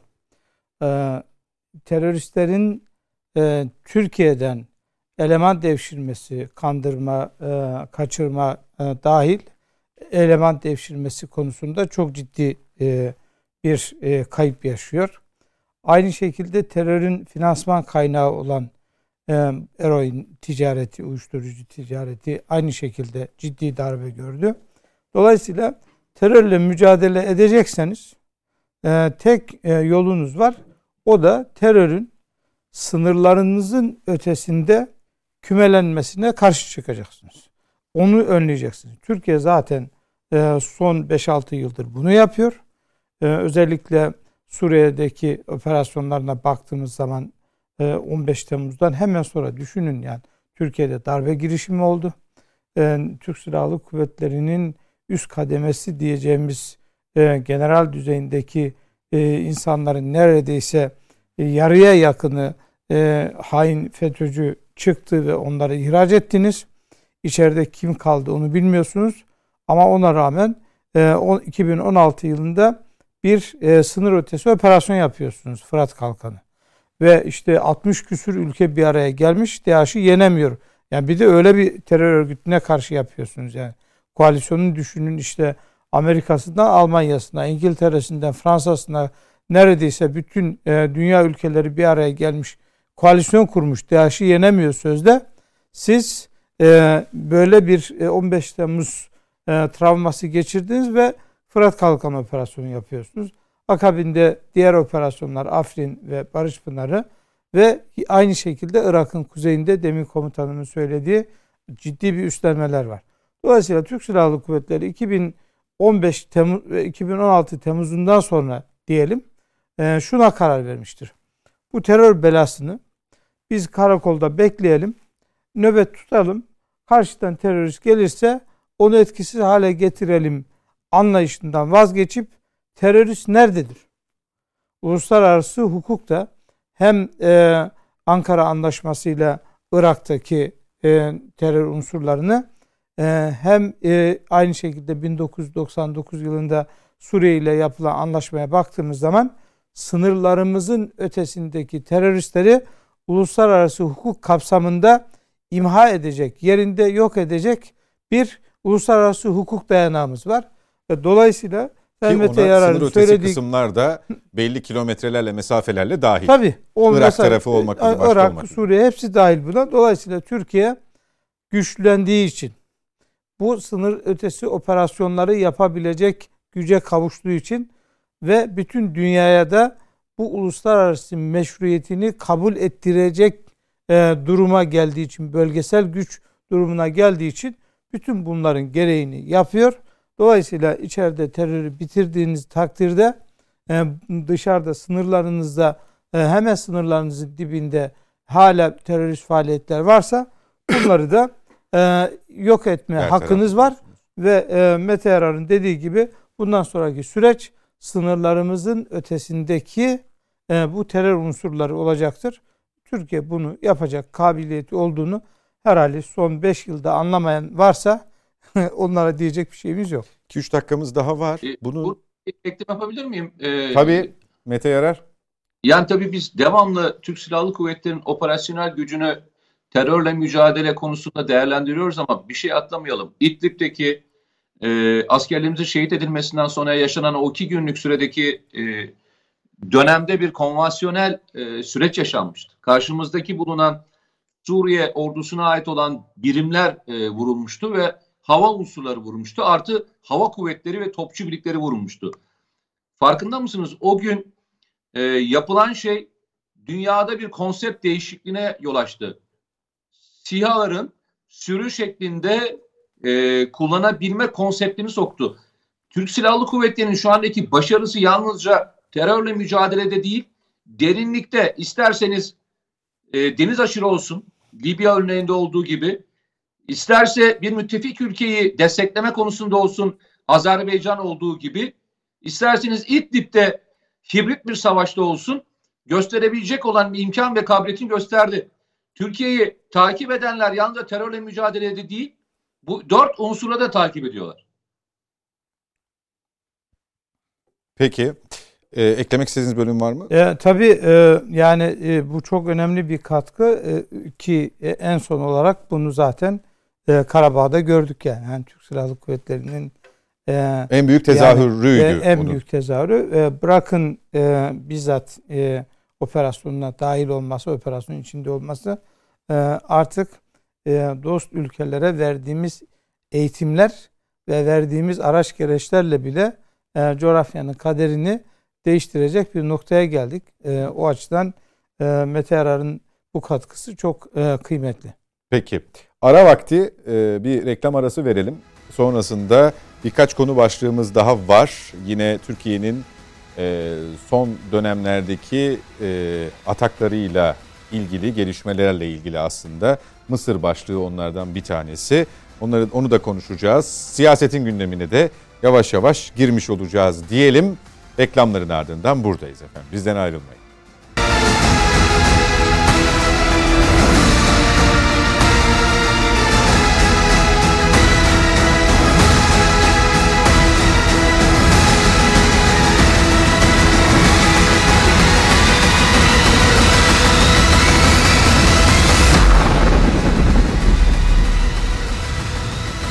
Yeniden birlikteyiz efendim. Mete Yarar, Mücahit Birinci Hüseyin Likoğlu ve İsmail Hakkı Pekin'le net bakışa devam ediyoruz. İlk bölümde helikopter kazasının Bitlis'te meydana gelen helikopter kazasının Milli Savunma Bakanlığı'nca açıklanan ön raporunu ve Gara'da olup biteni değerlendirdik. Şimdi e, özellikle son 3-5 gündür e, hatta bir haftadır konuşulan Doğu Akdeniz'deki gelişmeler ışığında Türkiye-Mısır yakınlaşmasını, bu yakınlaşmanın nereye doğru ilerlediğini değerlendireceğiz. Ee, İsmail Hakkı Paşam beni duyabiliyor musunuz? Duyuyorum efendim. Evet, e, Kahire-Ankara hattında bir ısınma söz konusu yakınlaşma anlamında. E, işbirliği yapması için her iki ülkenin uzun bir aradan sonra potansiyelin ilk defa bu kadar yüksek olduğu yönünde güvenlik kaynaklarının yorumları var. Nitekim Dışişleri Bakanı'nın açıklamaları da geçtiğimiz günlerde Mısır'ın kıta sınırlarını dikkate alarak hidrokarbon arama ihalesine çıktığını duyurmasıyla olumlu bir adım şeklinde değerlendirilmişti Sayın Dışişleri Bakanı tarafından. Nitekim e, Ankara'dan da anlaşma sinyalinin geldiğini biz gördük. E, bu yakınlaşma Doğu Akdeniz özelinde ve sonraki döneme ilişkin bize ne anlatıyor, ne anlatmalı? Yani şöyle söyleyeyim tabii 3 Mart'ta e, Sayın e, Dışişleri Bakanımız bir açıklama yaptı bu konuyla ilgili. E, ihaleden sonra, e, ihale çıkması olayından sonra Türkiye'nin e, kıta sahanlığı sınırlarına e, şeyle saygılı yapılan bir şey diye söyledi. Daha sonra sanırım 6 Mart'ta Sayın e, Kara Kuvvetleri Komutanı, e, düzeltiyorum, Milli Savunma Bakanımız bir açıklama yaptı. O açıklamada da e, yine bu konu gündemdeydi. Bu konu e, yani böyle arka arda arda açıklama yapıldığına göre e, hatta e, ondan sonra da Sayın Dışişleri Bakanı evvel de şey açıklama yaptı. E, Mısır Dışişleri Bakan Yardımcısı açıklama yaptı. Yani hangi e, hukuka oturtacağız şeklinde falan bir açıklama yap, yaptı. Sonrasında da işte e, Milli Savunma Bakanı açıklaması geldi. Türkiye'nin bu konuda ne kadar ciddi olduğu, bu konuyu ne kadar ciddiye aldığını bir defada anlattı. Ama bölgede bazı gelişmeler var. Özellikle baktığımızda e, mesela e, Mısır'la İsrail'in yaptığı anlaşma gereğince e, İsrail'in e, bu e, şey bölgesinden, Leviathan bölgesinden e, bir boruyla e, şeyler e, doğal gaz şeye gelecek, e, Mısır'a gelecek. Mısır'da bu şeye dönüşecek, e, likit gaza, sıvıya dönüşecek ve daha sonra gemilerle Avrupa'ya gidecek şeklinde bir açıklama. Bu tabi e, Güney Kıbrıs Rum yönetiminin devreden çıkması demek. Yunanistan'ın devreden çıkması demek. Bu da e, çok fazla bir şeyle e, e, Yunanistan tarafından büyük bir hayal kırıklığıyla karşılandı. Kıbrıs Rum yöneti- yönetimi tarafından da hayal kırıklığıyla karşılandı. Çünkü hiç kimse bu kadar büyük bir projeye yani şeyden e, Kıbrıs'tan e, alıp Leviathan bölgesini alıp Kıbrıs'a, Kıbrıs'tan e, Girit'e, Girit'ten Avrupa'ya götürme gibi e, büyük bir yükümlülüğün altına girmek istemiyor. Bir defa böyle bir e, gelişme var. İkincisi e, yine bölgede Libya konusunda da e, Türkiye ile e, Libya aslında Türkiye ile Mısır Libya konusunda da 3 aşağı 5 yukarı e, bu ortaya çıkan geçici hükümet konusunda şeyler e, e, hem fikirler Mutabıklar. ve bu geçici hükümeti destekliyorlar. Böyle bir evet yani böyle bir e, şey de var e, var. Bir başka konu e, bölgede bir e, daha evvelden de vardı bir Arap NATO'su teşkili vardı. Yunanistan böyle bir şeye girmek istemiyor. E, düzeltiyorum yani Mısır böyle bir şeye girmek istemiyor. E, dolayısıyla bu konuda da Türkiye ile Mısır arasında bir e, şey var. Bir de e, Yunanistan'la yapılan, Güney Kıbrıs'la yapılan anlaşma gereğince sanırım e, şeyin e, Mısır'ın 14 bin kilometre karelik bir kaybı, kaybı var. Bu kayıp da e, ortaya koyduğumuzda e, ister istemez Türkiye ile e, Mısır arasında bir e, hem sıcak temas hem de bir anlaşma zemini oluşmak üzere. Şimdi e, her ne kadar Türkiye 1982 yılında e, bu sözleşmeyi yani Deniz Hukuku Sözleşmesi'ni imzalamamış olsa bile e, bu Türkiye'nin teamül hukukuna göre buralarda e, şey yapmasını e, bir deniz yetki alanının belirlenmesi konusunu bir tarafa atmıyor.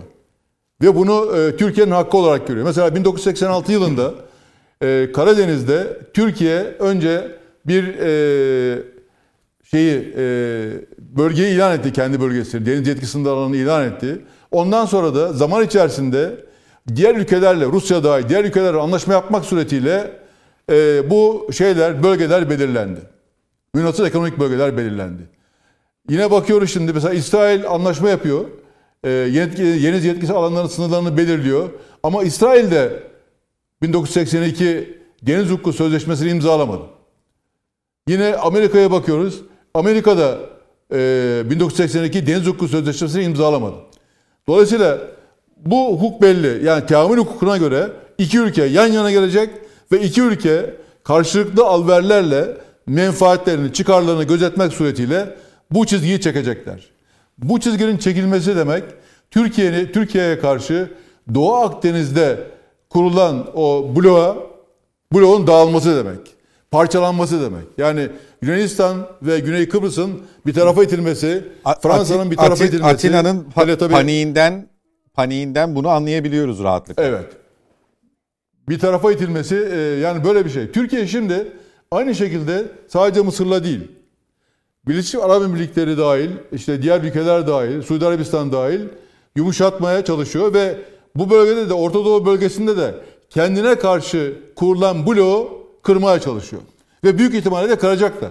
Çünkü mesela Amerika Birleşik Devletleri Suudi Arabistan'a yeteri kadar destek vermiyor bu konuyla ilgili. Yemen Savaşı'nın bitmesini istiyor.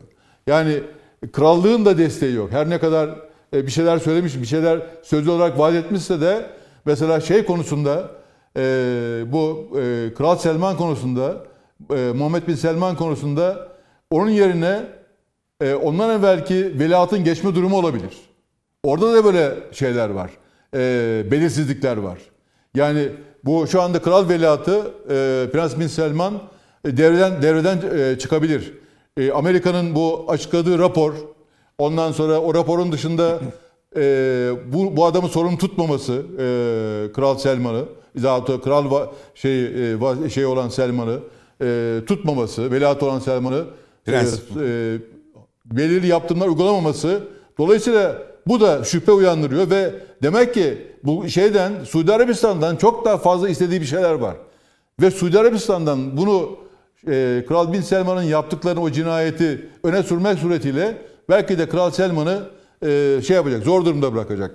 E, Suudileri zor durumda bırakacak. Şimdi böyle olunca ister istemez bir de buna şey ekleyin. İsrail'in e, durumuna ekleyin. İsrail e, ısrarla İran'a bir taarruz yapılmasını istiyor nükleer tesislere.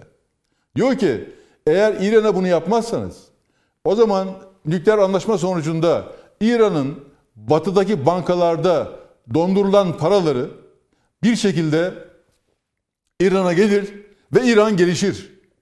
Gelişince bizim için daha büyük tehdit olur diyor. Yani böyle bir şey de var. Böyle bir şey de var. Ve dolayısıyla o zaman mecburen yanına Suudi Arabistan'ı falan alma yerine Türkiye ile ilişkiye girme gibi bir durum da söz konusu. Peki. E bütün bunlar bize Türkiye'nin önümüzdeki dönem diploma, diplomaside neler yapabileceğini, kendine karşı hem Doğu Akdeniz'de hem de Orta Doğu'da kurulan bloğa karşı blokları nasıl parçalayacağını göstermesi bakımından önemli diye değerlendiriyorum. Peki Sayın Pekin teşekkürler. Mete Yarar e, bu flört e, tabii ilk etapta direkt kendilerini ilgilendirdiği için Rum kesimi ve Yunanistan'la beraber e, onları ziyadesiyle rahatsız etti. Ve e, hemen bir telefon görüşmesi. Biz bunu Yunan tarafından duymadık tabii Kahire'den e, açıklama yapılınca Miçotakis ile Sisi'nin bir telefon görüşmesi yaptığını e, dünya kamuoyu öğrenmiş oldu.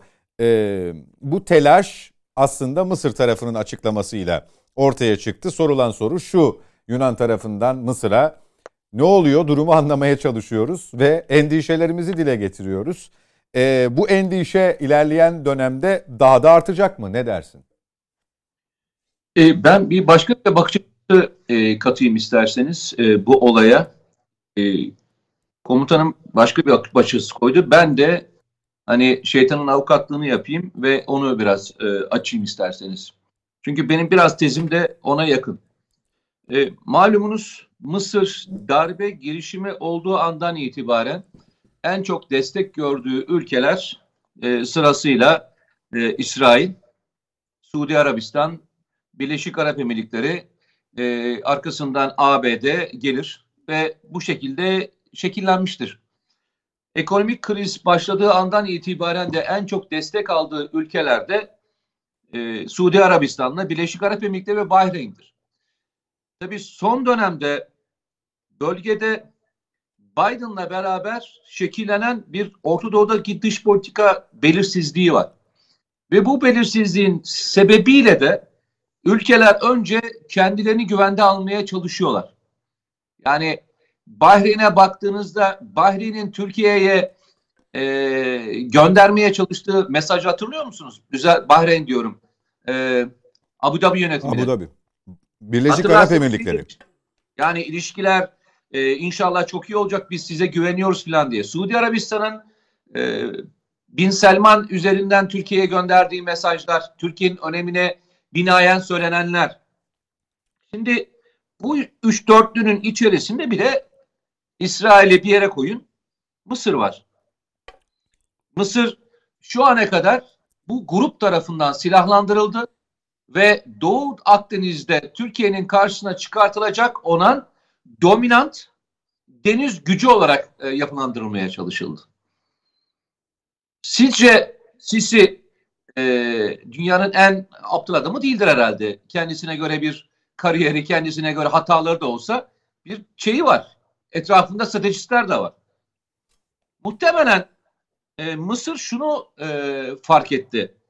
Herkesin kendisiyle ilgili bir projesi varken bu kadar ön planda olmaya ve Türkiye'nin karşısına itildiğinde fark etmiş olabilir. Bu birincisi. İkinci e, tezim bunu fark ettiği andan itibaren bütün gruplara şu mesajı gönderdi. Arkadaşlar iyisiniz, hoşsunuz da e, herkes kendi sorunlarıyla uğraşıyor. Neredesiniz mesajını çok net olarak verdi. Farkındaysanız bir anda Yunanistan aradı. Muhtemelen bu olay yaşadığı andan itibaren e, kendisine destek veren diğer ülkeler de aramıştır. Çünkü Mısır'ın ayakta durabilmesi için bu kadar kötü bir ekonomisi varken muhakkak e, ABD'nin Avrupa Birliği'nin Fransa dahil olmak üzere İsrail'in anlamında da oradan ge- geldiği için söylüyorum. Ve Körfez ülkelerin maddi desteğine ihtiyacı var. Bence herkese şunu söyledi. Gö- göstermek için yaptı bunu. Bakın arkadaşlar beni ihmal ederseniz ben sizin yaptığınızın aynısını yapar bloğun dışında iyi ilişkiler kurmaya çalışırım. Bence bu bir e, onlara gösterilmiş olan bir e, bir mesajdı. Bunu nereden anlıyorum? Anladığım yeri söyleyeyim. Arap Birliği toplantısında yapılan konuşmalardan. İkincisi Mısır Dışişleri Bakanı'nın bu açıklamanın arkasından yani deniz yetki alanlarıyla ilgili Türkiye'nin tezine yakın bir e, konuda o bölgeye saygı göstererek yapmadık demesinin arkasından bütün Arap ülkelerine Suriye'deki Türk varlığının sonlandırılmasının birinci öncelik olması gerektiği söyleminden anlıyoruz. Şimdi sizce e, iyi ilişkiler kurmak isteyen bir ortamda Mısır Dışişleri Bakanı bu kadar e, sert bir açıklama yap- yapabilir mi sence? Daha şey yapabilir. Der ki Suriye'deki tarafları bir araya getirmeliyiz falan gibi kelimeler kullanırsınız. Ben bir kez daha söylüyorum. Benim tezim Mısır e, Libya satıldığının farkında çünkü Birleşik Arap Emirlikleri desteğini çekti. Bütün yük Mısır Mısır'la e, Libya'da ve Doğu Akdeniz'de karşı karşıya kaldığı andan itibaren herkese bir hatırlatmayla ilgili bir mesaj gönderdi. Benim tezim bu. peki. Yani ben Mısır'la yakın dönemde ilişkilerin e, hani bahar havasına e, gireceğini düşünenlerden değilim. Bu bir ihtiyatlılık Belirsizlik, mı? belirsizlik, belirsizlik sertleşmeyi engeller. Yani bu grupların Türkiye karşıtlığındaki sertleşmesini engelleyecektir. Ama bir kez daha söyleyeyim. Yumuşamasını gerektirmeyecektir. E, nitekim Hüseyin Nikoğlu böyle e, can ciğer kuzu sarması bir durum da beklemiyor zannediyorum hiç kimse. Burada kastedilen yakınlaşma, sıcak temas e, bölgede... Yani Mısır'ın bir de şeyine bakın efendim. Buyurunuz paşam. Mısır'ın Mısır'ın bir de e, bir şey e, Etiyopya'dan kaynaklanan bir baraj sorunu var. Büyük bir baraj sorunu. Nil sorunu var, su sorunu var. E, çok daha sıkışmış vaziyette. Bir de Etiyopya'nın güneyinde e, pardon kuzey kuzeyinde galiba Tirat bölgesi var galiba. O, o bölgede de e, şeyi destekliyor. E, oradaki teröristleri destekliyor. Şeye karşı, Etiyopya'ya karşı. Böyle bir e, şey durumu da var. Angaja durumu da var. Peki. E, dolayısıyla e, Mısır'ın köşeye sıkışmış olması e, belki direkt olarak tam anlamıyla yalnızlaşması değil ama e, Mete Yarar'ın işaret ettiği önemli e, noktayı çok önemli ve değerli buluyorum. E, tamam ben sizinle aynı ittifak içerisindeyim. E, sizin sözcülüğünüzü de yeri geliyor yapıyorum ama ben kendi alanımda hareket edemez vaziyetteyim. Dolayısıyla bana bir alan açın ya da benim açtığım alana karışmayın. Durumu mu söz konusu tam anlamıyla? Şimdi doğrusu konuştuğumuz meselelere baktığımız zaman e, hepsi Türkiye dışındaki ülkeler konjonktürel davrandıkları için e, bu çıkmaza girmişler. Yani e, işte şöyle olursa böyle olur. E, şunla yakınlaşırsam e, şu menfaati elde ederim yaklaşımıyla hareket eden ülkeler e, gün gelir günün sonunda e, bahsettiğin sıkışmışlığı yaşarlar. Türkiye neyin e, rehavetini yaşıyor? Türkiye konjonktüre bakmadan dost doğru, haklı olanı, uluslararası hukukun gerektirdiğini e, her zaman savunduğu için. Yani bunu savunurken aman bu nedir, bu darılır mı, bu gücenir mi, şunu yanıma almak için şöyle bir şey yapayım gibi bir yaklaşımla hareket etmediği için bugün Türkiye'nin eli rahat. Ama Mısır, İsrail, işte Suudi Arabistan, e, aynı şekilde Birleşik Arap Emirlikleri bütün bunlar e, başka hesaplar içerisine girdiler. Sonra işte Trump e, iktidardayken alırız Trump'ın silahını, alırız desteğini istediğimiz gibi olur. Sonra işte Biden gelir, bu sefer hesaplar değişti. Acaba Türkiye'ye yakınlaşsak mı bilmem ne yapsak mı böyle bir e, anlayış içerisine girerler. Şimdi buradaki mesele şu. Türkiye e, Mısır'la arasının en kötü olduğu dönemde bile e, Libya ile yaptığı münasır ekonomik bölge anlaşmasında ne dedi? Bu anlaşmayla e, bölge ülkesi olan e, bölge ülkesi olan Mısır'ın hakkını da İsrail hakkını da koruyoruz dedi. Çünkü e, bu anlaşma e, yani Yunanistan'ın Mısır'la yaptığı anlaşma Mısır'ın aleyhindeydi.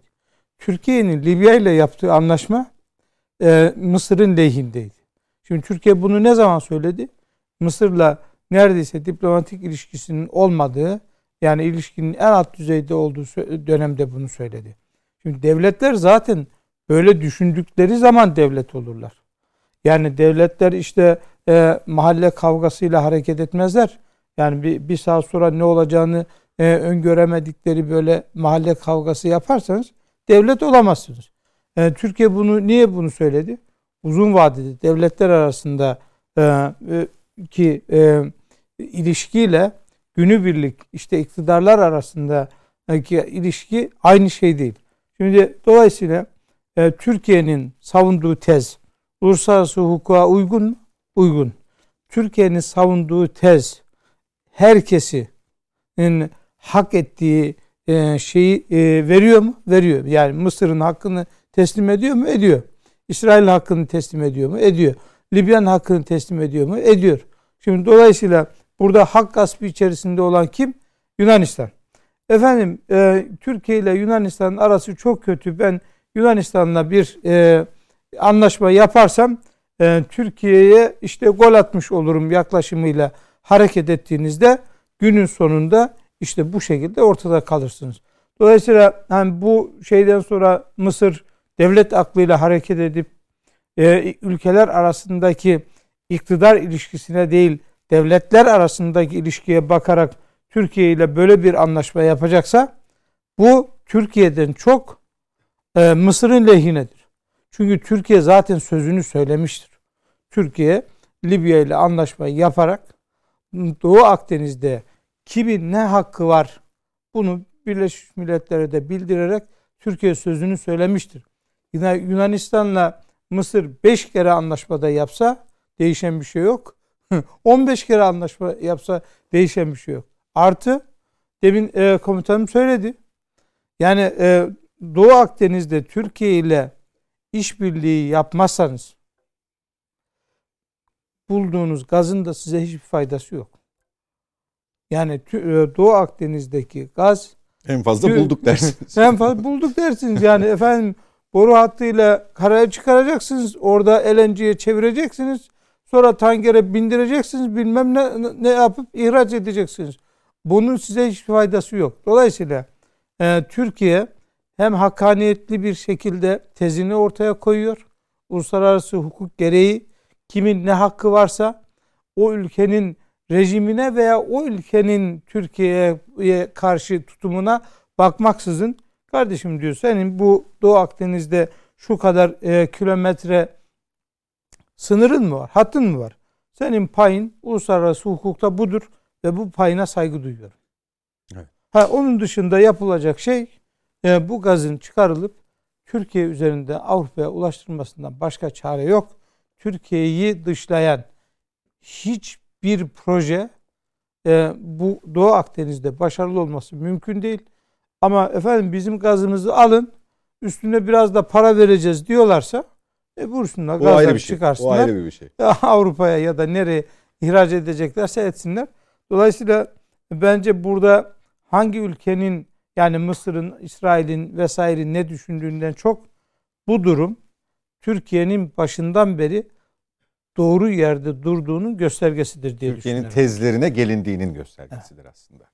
Cahit Bey, e, Amerika seçiminin ardından Biden'dan medet umanlar özellikle içeride e, bu yaşanan dinamiklerle birlikte biraz hayal kırıklığına uğrayacaklarmış gibi duruyor. Mete Yarar'ın işaret ettiği kısım e, belirsizlik, bölge özelindeki belirsizlik belki bir müddet daha devam edecek ama sanki ülkeler e, tam anlamıyla o bildiğimiz Arap Baharı'ndaki gibi değil, bu sıkışmışlıklarını e, birey yani birebir temaslarla giderecekler. Dolayısıyla o hani yukarıdan bir plan yapılıyor işte o plana herkes uymak durumunda. Kimse kafasına göre hareket edemez tezi zaten çok çok önce çürümüştü ya da zayıflamıştı. Şimdi de açılan yeni kartlarla beraber özellikle Türkiye'nin denklem içerisinde olduğu e, haritalar üzerinde hak sahibi olduğu ve bunu güçlü bir şekilde seslendirdiği bir konjonktürde daha da dikkat çekmeye başladı. Ne dersiniz? Valla Türkiye e, bunlar isteseler de istemeseler de görseler de görmeseler de 600 senedir denklemin içerisindedir Türkiye. E, Dolayısıyla e, bunlara kalmış değil yani bizim denklem içerisinde olup olmadığımıza bunlar karar vermez. Devletler arası hukukta da bu e, köklü miras önemlidir, ehemmiyet arz eder. Dolayısıyla Türkiye'yi dışlayarak yapılan hiçbir e, operasyon, angajman, hiçbir e, anlaşma dikkat ederseniz Orta Doğu'da e, bizim bölgemizde, bölge coğrafyamızda, Kafkaslar'da, Balkanlar'da kısa vadede tutar gibi gözükür ama orta ve uzun vadede o planlar tamamen suya düşer. Türkiye'siz olmaz bu iş. Yani bunu bir kere görecekler. Bunu görmek zorunda kalacaklar. İşte mesela bölge ülkelerinin Türkiye'deki Türkiye hakkındaki tecrübesi elbette Amerika Birleşik Devletleri'nden daha yüksek. İngiltere dahil. İngiltere bölgede tecrübelidir. Ee, Arap devletleri bölgede tecrübelidir. Türkiye'nin ne mana ifade ettiğini bilirler bölge ülkeleri. Dolayısıyla e, iş hani böyle çatış biraz e, çıkar çatışması, çıkar çatışması şeklinde yürür yürür yürür. Ondan sonra ne olur? Masada bu iş çözülür. Türkiye'nin doktrini şu, Sayın Cumhurbaşkanımızın doktrinidir bu. Çıkar birlikleriyle çözülüyor. Çözülür bu iş. Yani Türkiye'si olmaz. Türkiye'nin baştan beri söylediği şey ne? Burada bölge ülkelerinden oluşan bir konsorsiyum kuralım. Dolayısıyla doğalgazın e, uluslararası hukuka uygun bir şekilde paylaşımını sağlayalım diyor. Bakın çok net bir ifadesi var Sayın Cumhurbaşkanımızın. Şimdi gidişat oraya doğru zaten. Hani Türkiye'nin ama bunu Türkiye nasıl yapıyor biliyor musunuz? İşte 80'lerdeki 90'lardaki kuvvetli olmaz bu işler. Ne oluyor? İşte Libya ile bir yandan o anlaşmayı yapacaksınız. Libya'da Hafter Hafter'e karşı e, uluslararası hukuka uygun hükümeti destekleyeceksiniz. İşte orada e, güç göstereceksiniz. Ondan sonra Azerbaycan meselesini halledeceksiniz. Siyahlarınız dillere destan olacak. Suriye'nin kuzeyinde o operasyonu becerebileceksiniz. O kabiliyetleri göstereceksiniz. Ve dahi Doğu Akdeniz'de denizde işte e, tıpkı Barbaros zamanındaki gibi e, Doğu Akdeniz'in e, belli bölgelerinde e, kuvvet gösterebileceksiniz. Savaş gemilerinizde kuvvet gösterebileceksiniz. İşte S-400'leri alacaksınız. Ondan sonra bölge ülkelerine diyeceksiniz ki gelin kardeşim bu işi doğal bir şekilde, uluslararası uygun bir şekilde e, çözelim diyebileceksiniz. Ondan sonra diyebilirsiniz bunu. İşte Türkiye zaten onu söylüyor. Mısır'ın görüntüsü de o. Bunlar teker teker İsrail dahil bak. İsrail dahil teker teker Türkiye ile birlikte bu noktalarda çatışmadan uzak bir şekilde uzlaşmaya mecburlar Doğu Akdeniz konusunda. E, Yunanistan her zaman olduğu gibi bir e, avuç içini şöyle bir yalayacaktır yani. Niye, niye yalayacaktır? Çünkü Yunanistan şimdiye kadar e, Avrupa Birliği'nin özellikle işte Fransa'nın bir e, bekçisi gibi e, Türkiye e, aleyhinde orada faaliyet yapmaya çalıştı. Çalışa geldi. Fakat e, bunda başarılı olabildi mi? E, başarılı olamadı. Başarılı olamaz. Çünkü niye biliyor musunuz? Bakın Yunanistan'la kıyasla Türkiye türedi bir devlet değildir. Türkiye e, orada e, yüzlerce yıldır vardır. Yunanistan gibi savaşmadan toprak elde eden bir ülke de değildir.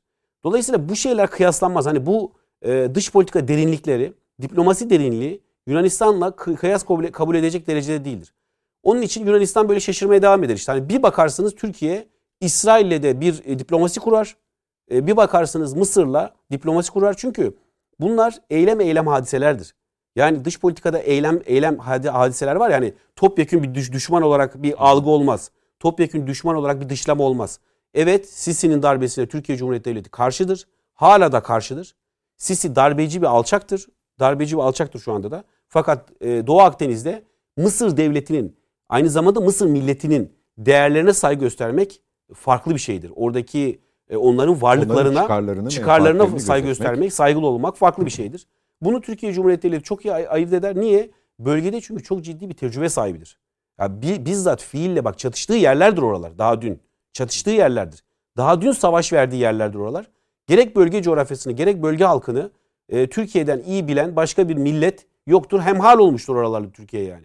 Türk milleti de öyle. O sebeple e, şey e, bu mesele benim e, şunu düşünüyorum.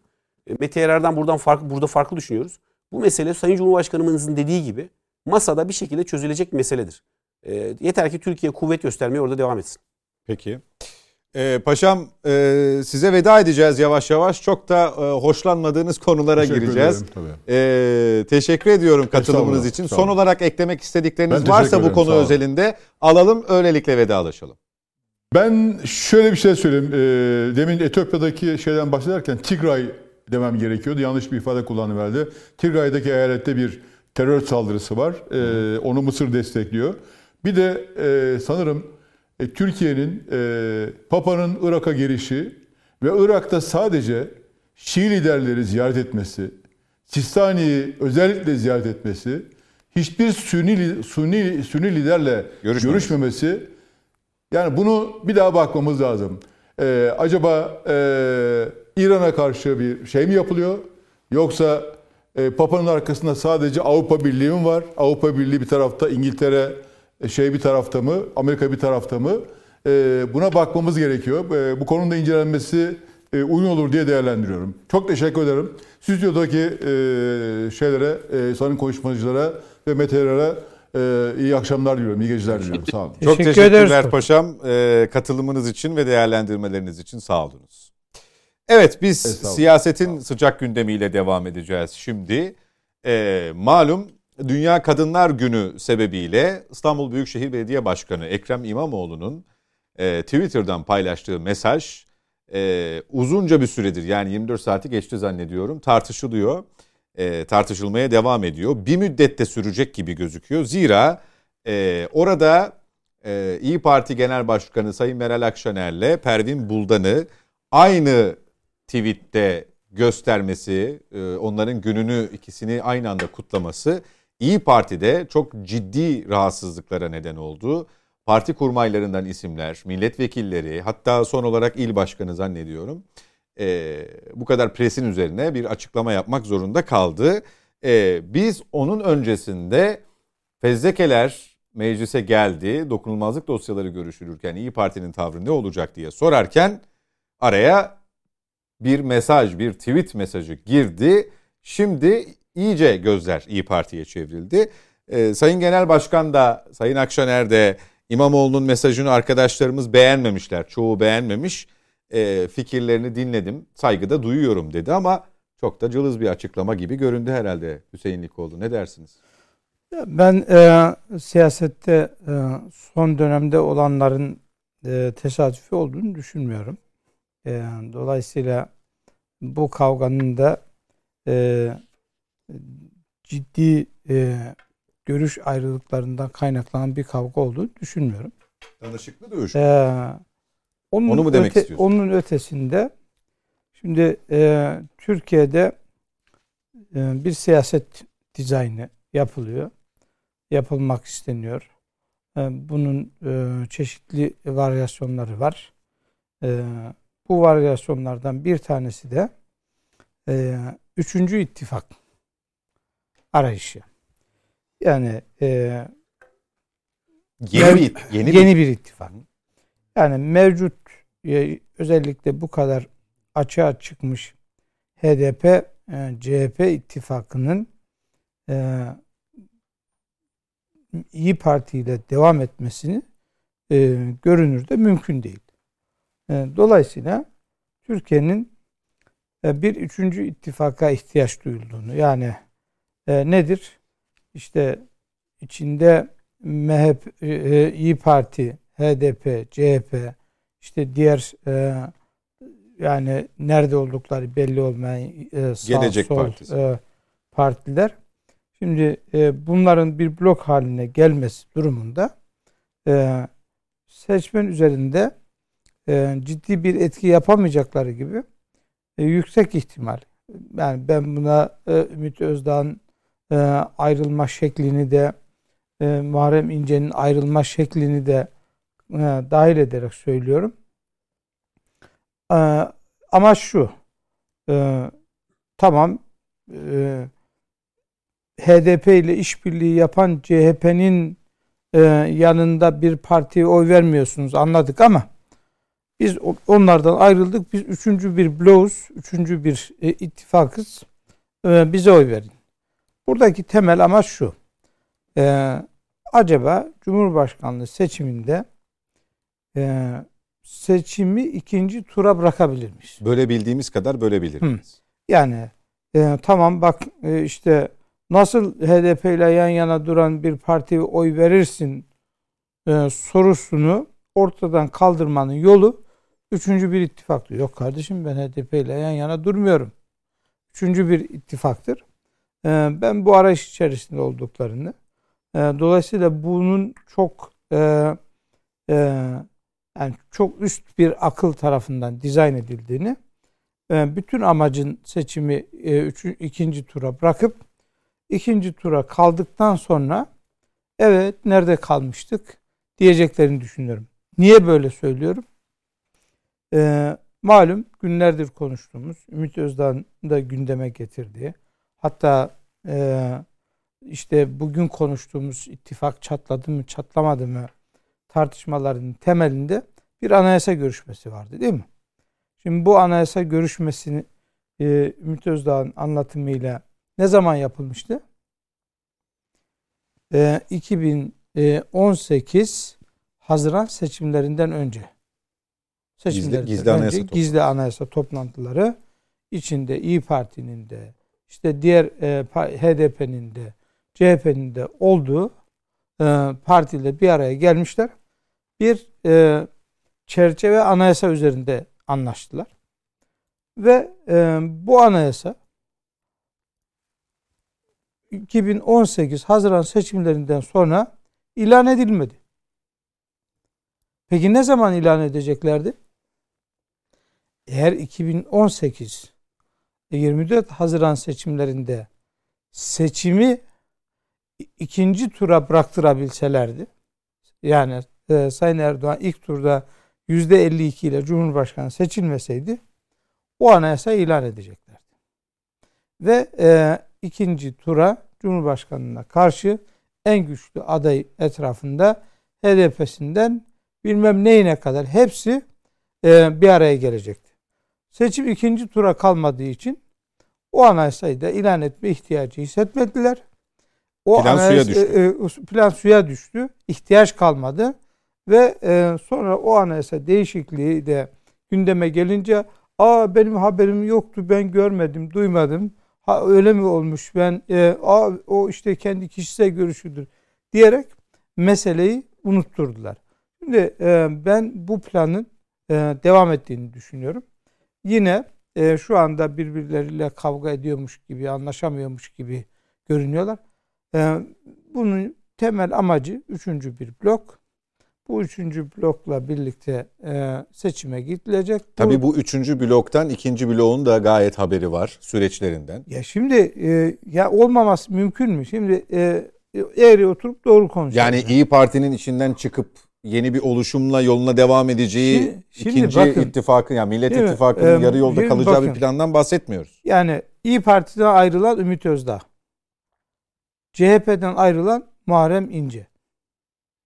Ve e, bugün işte HDP ile e, CHP'nin yakınlığından rahatsız olduğunu söyleyen, iddia eden bazı siyasi zevatlar. Bu e, bu senaryonun tamamını 2017'de bilmiyorlar mıydı?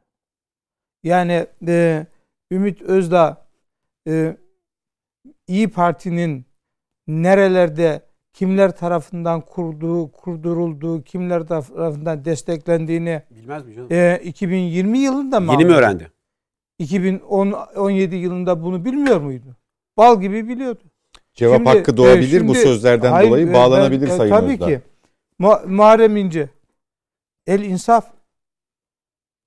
Yani e, 2010 yılında Deniz Baykal'a kurulan kaset kumpasının arkasında kimler vardı?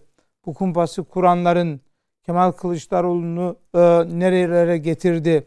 Bütün bunları bilmiyor muydu? Bal gibi biliyordu. Ama ne oldu? Aman efendim. e, şey, Ağzımızın e, tadı kaçmasın. He, Ağzımızın tadı kaçmasın. Ee, işte seçimlere gidiyoruz. Ee, bakın e, Haziran seçimlerinden sonra malum bir çağrı yaptı. Delegeleri de, e, deşifre etti. Aslında Muharrem İnce'nin e, CHP'de böyle bir CHP'de böyle bir zararı var. Yani arkasını getiremeyeceği bir hareket başlattı e, CHP'de ve e, delegeleri deşifre etti. Delegeler de imza aldı. Kimin e, Kemal Kılıçdaroğlu karşıtı e, delege olduğu ortaya çıktı. Sonra Kemal Kılıçdaroğlu e, Mart seçimlerinden hemen sonra şimdi hani diyorlar ya efendim AK Parti kongre yapıyor, kıyamet koparıyorlar işte pandemi sürecinde kongre olur mu? Cumhuriyet Halk Partisi olan kongresini ne zaman yaptı? E, pandemi içinde yaptı. pandeminin Göbeği. En sert zirvede, zamanında. zirvede olduğu, aşı imkanının olmadığı, he- belirsizliğin olduğu dönemde yaptı. Niye? Çünkü bir an önce Muharrem İnce'nin imzasını aldığı ve deşifre ettiği delegeleri partiden temizlemesi gerekiyordu. Acelesi vardı. Yani daha bir yani Cumhuriyet Halk Partisi içerisinde Kemal Kılıçdaroğlu karşıtı 600 küsür delegenin varlığı e, pandemiden daha tehlikeliydi onlar Evet, için. Toparlayalım. E, dolayısıyla e, bu olağanüstü kongreyle Muharrem İnce'nin e, imza toplattığı delegeler o kongreyle e, tasfiye edildi. Şimdi bugün e, gelinen nokta itibariyle baktığımız zaman yani kim samimi kim değil e, kimsenin kalbini bilecek halimiz yok. Ama şu net çok net bir şekilde söyleyebiliriz ki siyasi bir dizayn var. Bu siyasi dizaynı kimin yaptığını 3 aşağı 5 yukarı biliyoruz. Ve bu siyasi dizaynın e, gereği bir takım kavgalar var. Bu kavgalarda samimi olanlar vardır, rahatsız olanlar vardır. Onlara kimse bir şey söylemiyor. Ama e, bunun e, bir e, dizayn harekatı olduğunu herkesin bilmesi gerekir. Peki. Mücahit Birinci e, şimdi biz İyi Parti'de bu İmamoğlu'nun tweetinden sonra, ciddi bir rahatsızlık oluştu.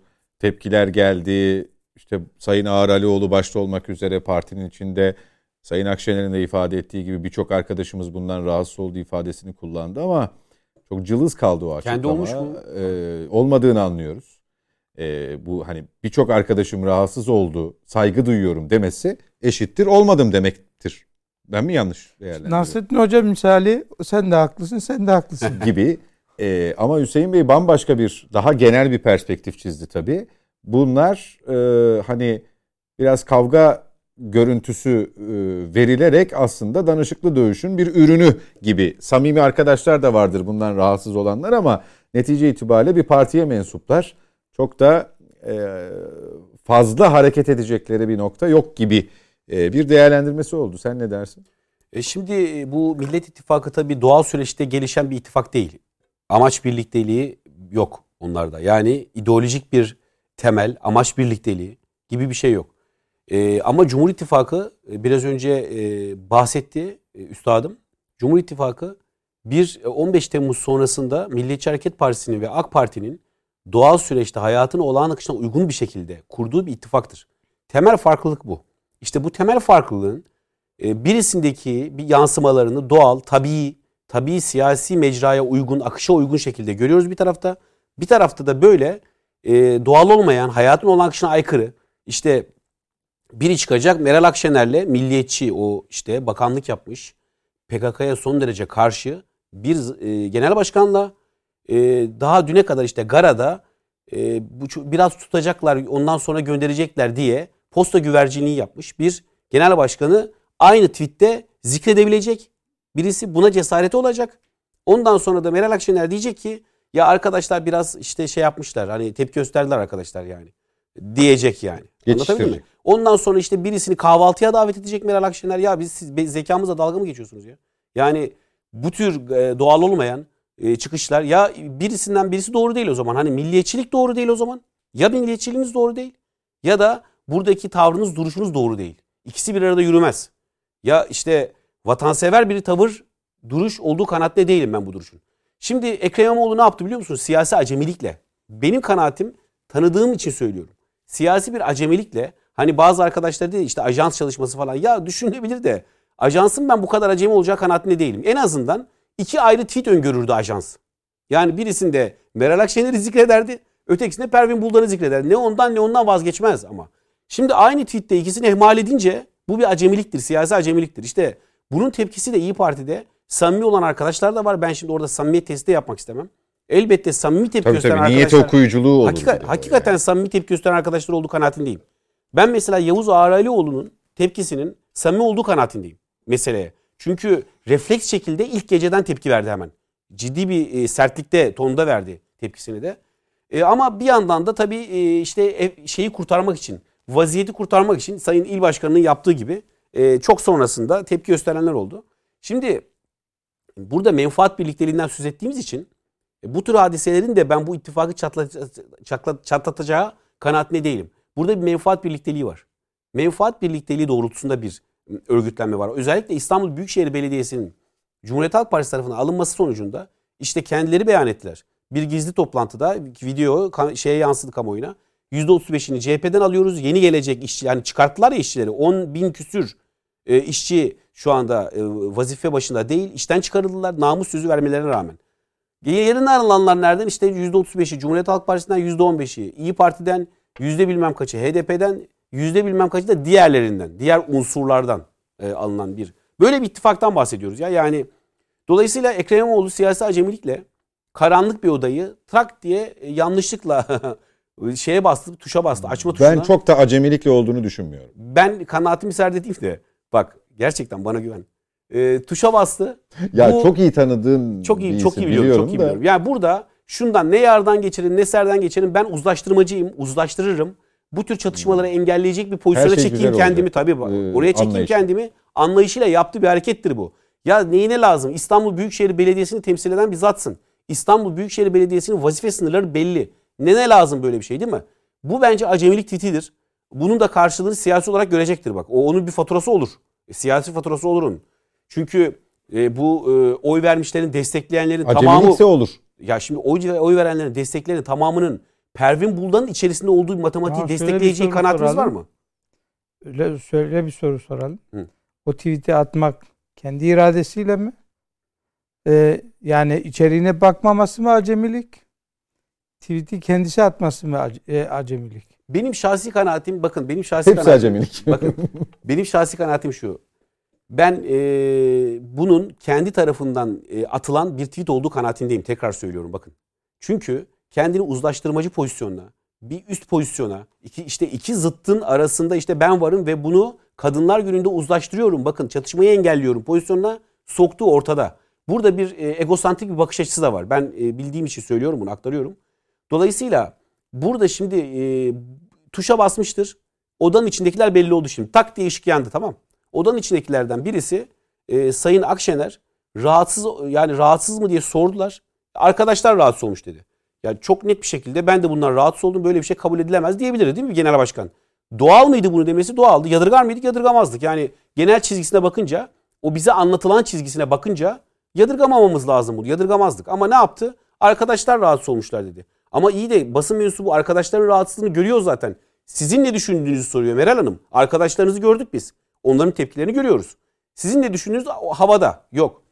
E şimdi bunu tabii kahvaltı meselesiyle gel bağ bağdaştırma şimdi. Yani Peki. Orada bir kahvaltıya davet işte geleni biz reddetmeyiz tarzında. Ya bahsettiğiniz insan eruh ruhu diye o bebeğin kalbine sıkılan kurşunu kutsayan bir adam ya.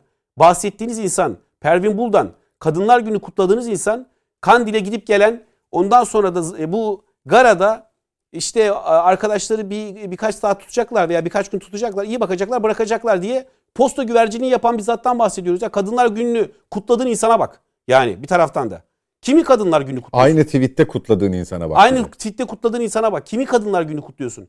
PKK'nın bu PKK ile iş tutmuyor mu bunlar? Siyasi uzantısı değil mi? Şu anda kapatılma davası için bakın inceleme başlatıldı. Yargıtay Cumhuriyet Başsavcılığı tarafından e, deliller değerlendiriliyor şu anda. İnceleme başlatıldı. Dolayısıyla böyle bir zamanda bu Gara hadisesinin üzerinden daha şehitlerimiz yeni defnedilmişken sen kalkıp bu tweet'i atıyorsun. Kim hakkında? Pervin Buldan hakkında. Bakın Gara hadisesinin en tartışmalı siyasi aktörüdür Pervin Buldan. Dolayısıyla bunun elbette ki bir siyasi faturası olur. Bu nettir yani. Bu olacaktır. Peki. Ve e, şunu ifade edeyim. Bakın bu kadın hakları meselesinde ya bu demokrasi, barış, kadın hakları meselesini istismar etmeyin. Kadın hakları meselesinde PKK'nın nasıl bir kadın istismarcısı olduğu fotoğraflar da ortadadır ya. Bir insan biraz sıkılır bu tweet'i atarken. İnsan sıkılır. E ama şunu bekliyoruz, şunu yatsımıyoruz. Yani bunlara bağlı işte halk ekmekte çalışan e, bir şahsın, şu anda genel müdürlüğünü yapan şahsın e, Selahattin Demirtaş'ı övgülerini biliyoruz. Tweetlerinden biliyoruz Selahattin Demirtaş'ı övgülerini. E, e Sayın İmamoğlu'nun e, bölgeye gittiğinde Diyarbakır annelerini es geçip HDP il binasında ziyaretler yaptığını, hediyeleştiğini biliyoruz. Görüyoruz bunları. Ben şunu söylüyorum. Bakın usul ekonomisine uygun olan şey nedir biliyor musun? Yani bu CHP ile HDP o ki hani biz yardımcı olalım. Buradan bir teklifte bulunayım. Ya aynı çatı şeydir yani hani bu usul ekonomisine de uygundur. Hani bu daha ekonomik olur. Nasıl olsa görüşleriniz, tepkileriniz, stratejileriniz, e, Libya'ya bakışı, bakışınız, Suriye'nin kuzeyine bakışınız, Azerbaycan'a bakışınız bir. O zaman gelin birleşin aynı çatı altında biz de görelim yani. Bu daha e, doğal olur, doğal akışına uygun olur siyasi zemin. Mete Erer bu bölümde son söz sizin. Valla e, ben hani, e, arkadaşlar ne de yani siyaseti bilen insanlar ben dışarıda bakarak böyle bir şey söyleyeyim. Yani e, insanların e, ısrarla reddetmek, reddetmek dedikleri bir konuyu niye hani sanki kabul etmiyorlar gibi onlara lanse etmeye çalışıyoruz ben onu anlamadım. Kimse reddetmiyor ki e, ilişkiyi. Kimse e, aradaki e, durumları e, inkar etmiyor ki. Yani, yani inkar şöyle olur. Dersin ki kardeşim ben e, yan yana gelmem. Ben bu görüntü içerisinde olmam. Ben e, işte böyle bir bağlantısı olan bir grupla işbirliği tutmam dersiniz. Böyle bir tabir hiç kullanılmıyor ki. Yani e, genel başkanlarının, genel başkanının inkar etmediği bir konuyu Ekrem İmamoğlu böyle bir laf nasıl söyledi diye biz e, ısrarla konuşmaya çalışıyoruz. Sizce Ekrem İmamoğlu'na bu konuda CHP'den bir itiraz gelecek midir? Yani CHP içerisinden sen niye böyle bir tweet attın diye bir itiraz gelme şansı var? Yok. Takdir gelmiş midir? Yani kesinlikle gelmiştir. Zaten farkında. Ben vatandaş olarak söyleyebileceğim tek şey şu. Arkasından atıl, atılan savunma mekanizmasını biz barıştıracağız. Ben anlayamadığım şey o. Yani biz kiminle kavgalıyız da bizi barıştıracaklar ben onu anlamadım. Biz kiminle kavgalıyız? Yani bizim kavgamız kimle? Yani e, bir e, Mete Bey e, özür dilerim araya giriyorum. Belki orada bahsettiği e, verdiği iki genel başkanı barıştıracaktır. Bizi sizi değildir ya. Niye kavgalı değiller ki zaten? Yani bir kavgaları yok ki gördüğüm kadarıyla. Hani e, genel başkan kahvaltıya geldiğinde kahvaltıya alacaksa e, herhangi bir problem yaşamıyorsa e, kendisine sorulduğunda arkadaşlar rahatsız ben rahatsızım değil diyorsa kimi barıştıracak? Yani ben anlayamadığım konu o. İkisini barıştırmaya mı çalışacak?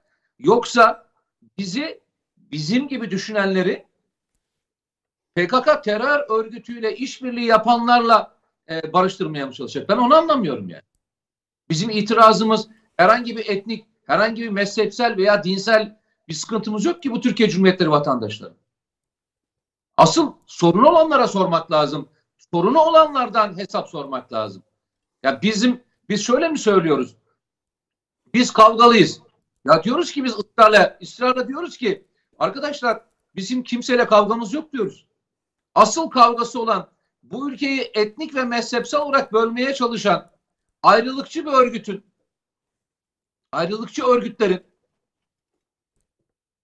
Türkiye'deki herkesin kurmaya çalıştığı hani onların tabiriyle söylüyorum Atatürk'ün kurduğu 1923'te kurduğu bu cumhuriyeti yıkmaya çalışan bir terör örgütüyle bizim kavgamız var ya. Yani bu bu kavga bu kavgada kiminle kimi karıştırmaya kalkıyorsun ben onu anlamadım.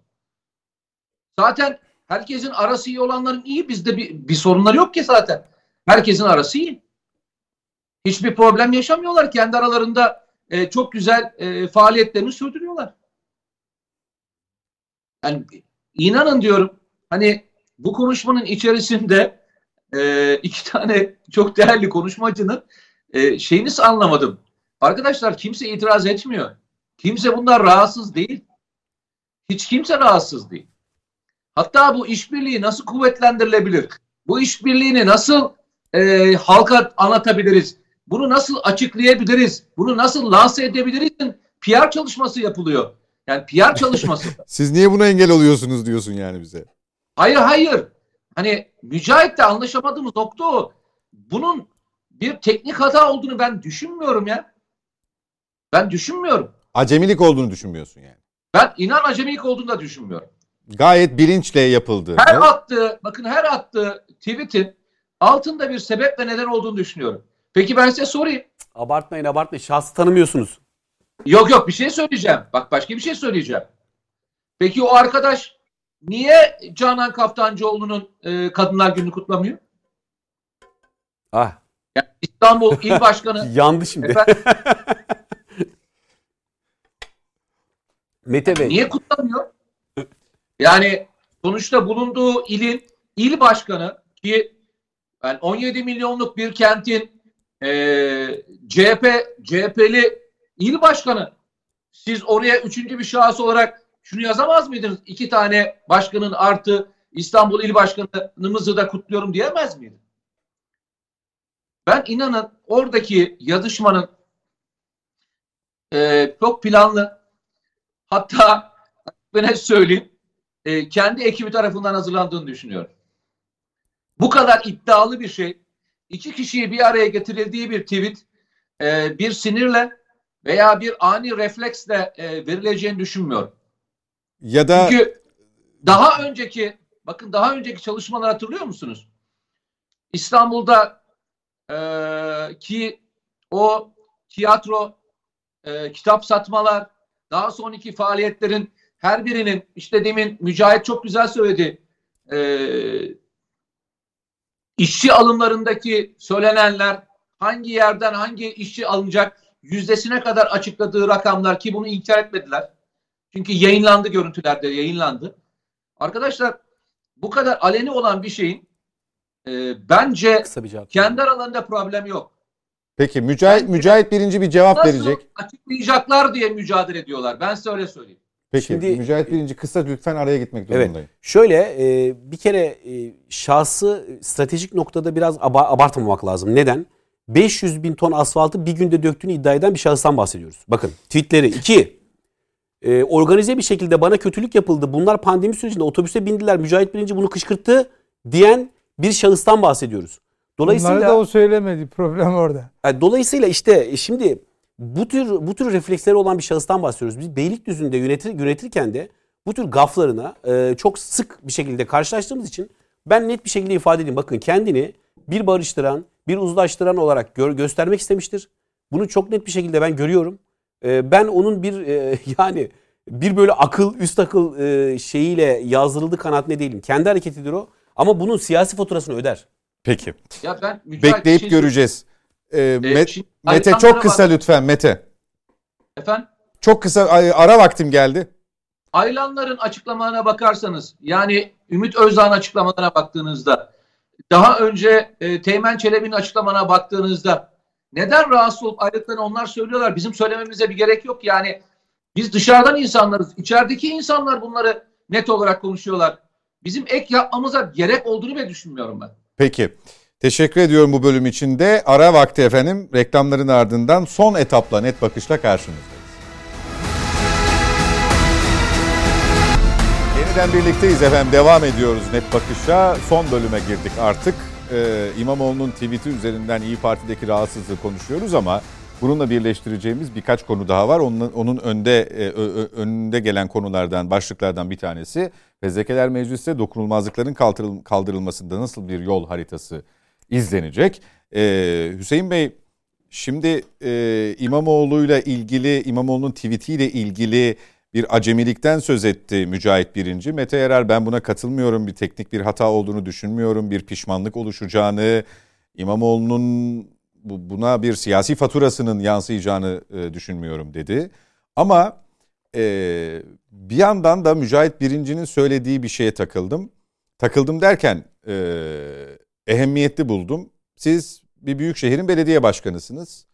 Partiniz tamam bir ittifakın içerisinde ama böyle bir hani uzlaştırıcı bir mesaj olduğunu tırnak içinde düşündüğünüz özel gün mesajınızı, tweetinizi e, herkese açık bir e, platformdan paylaşıyorsunuz. E, bunu size biri mi söyledi, kendi iradenizle mi yaptınız? Yoksa yine Mücahit Birinci'nin altını çizdiği seçim döneminde de belediye başkanlığı seçilmeden önce de işte bir uzlaştırıcı, bir kucaklaştırıcı, e, her şeyin güzel olacağının sloganlaştırıldığı bir e, semboldü e, İmamoğlu. Gerçi o onları çok hayata geçiremediği için belki ona oy veren seçmen tarafından da eleştirilir vaziyette şu an. Ama bunu kendi iradesiyle mi yaptı, biri buna yaptırdı mı? Yani buna illa ajans dememiz gerekmiyor belki. Şimdi Mete Yarar e, çok önemli bir şey söyledi adamların inkar etmediği, aleni yaptıkları bir şeyi de biz sanki inkar ediyoruz Belki karşı gibi. taraftan e, tepki tweet'i gelmese Hı. bir dakika ya ne yaptık ki biz falan yani e, yollarına devam edecekler. Yani, tepki geldiği için ne yaptık sorusunu mu soruyorlar demek Şimdi istiyorsun? adamlar e, bir şey inkar etmiyor. Yani o konuda Mete Yarar'a katılıyorum. Yani çok net bir şekilde e, tablo or, ortada yani. E, bunu niye söylüyoruz? Ee, Erdoğan karşıtlığını öyle bir noktaya getirdiler ki onların açısından PKK'nın bir önemi yok. Erdoğan karşı onların kafasındaki Erdoğan karşıtlığında PKK'nın bir önemi yok. FETÖ'nün bir önemi yok. İşte e, Türkiye'ye saldıran diğer herhangi bir terör unsurunun, düşmanın bir önemi yok.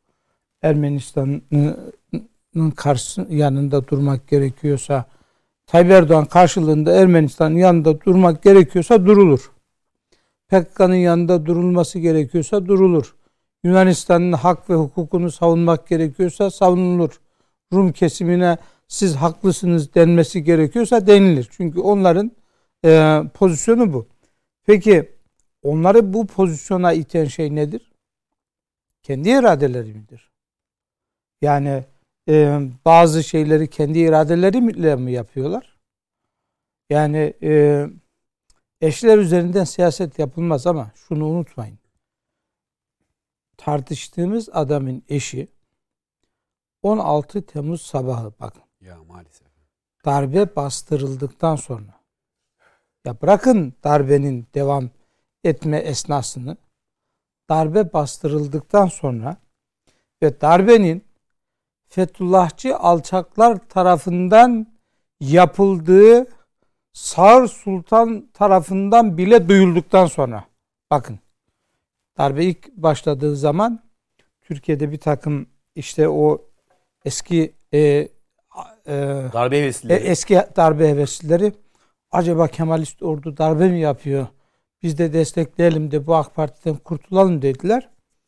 Sonra baktılar ki yok darbeyi Kemalist subaylar değil bu FETÖ'cü subaylar yapıyor diye denilince, bu duyulunca hemen geri çekildiler.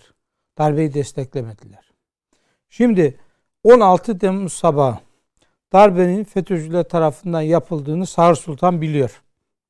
Darbe bastırılmış ve artık FETÖ'nün yanında duran e, FETÖ'ye selam veren e, herkes işlem görüyor o sıcaklıkta o sabaha karşı e, Ekrem İmamoğlu'nun eşi Türkiye'nin beyin ölümü gerçekleşmiştir.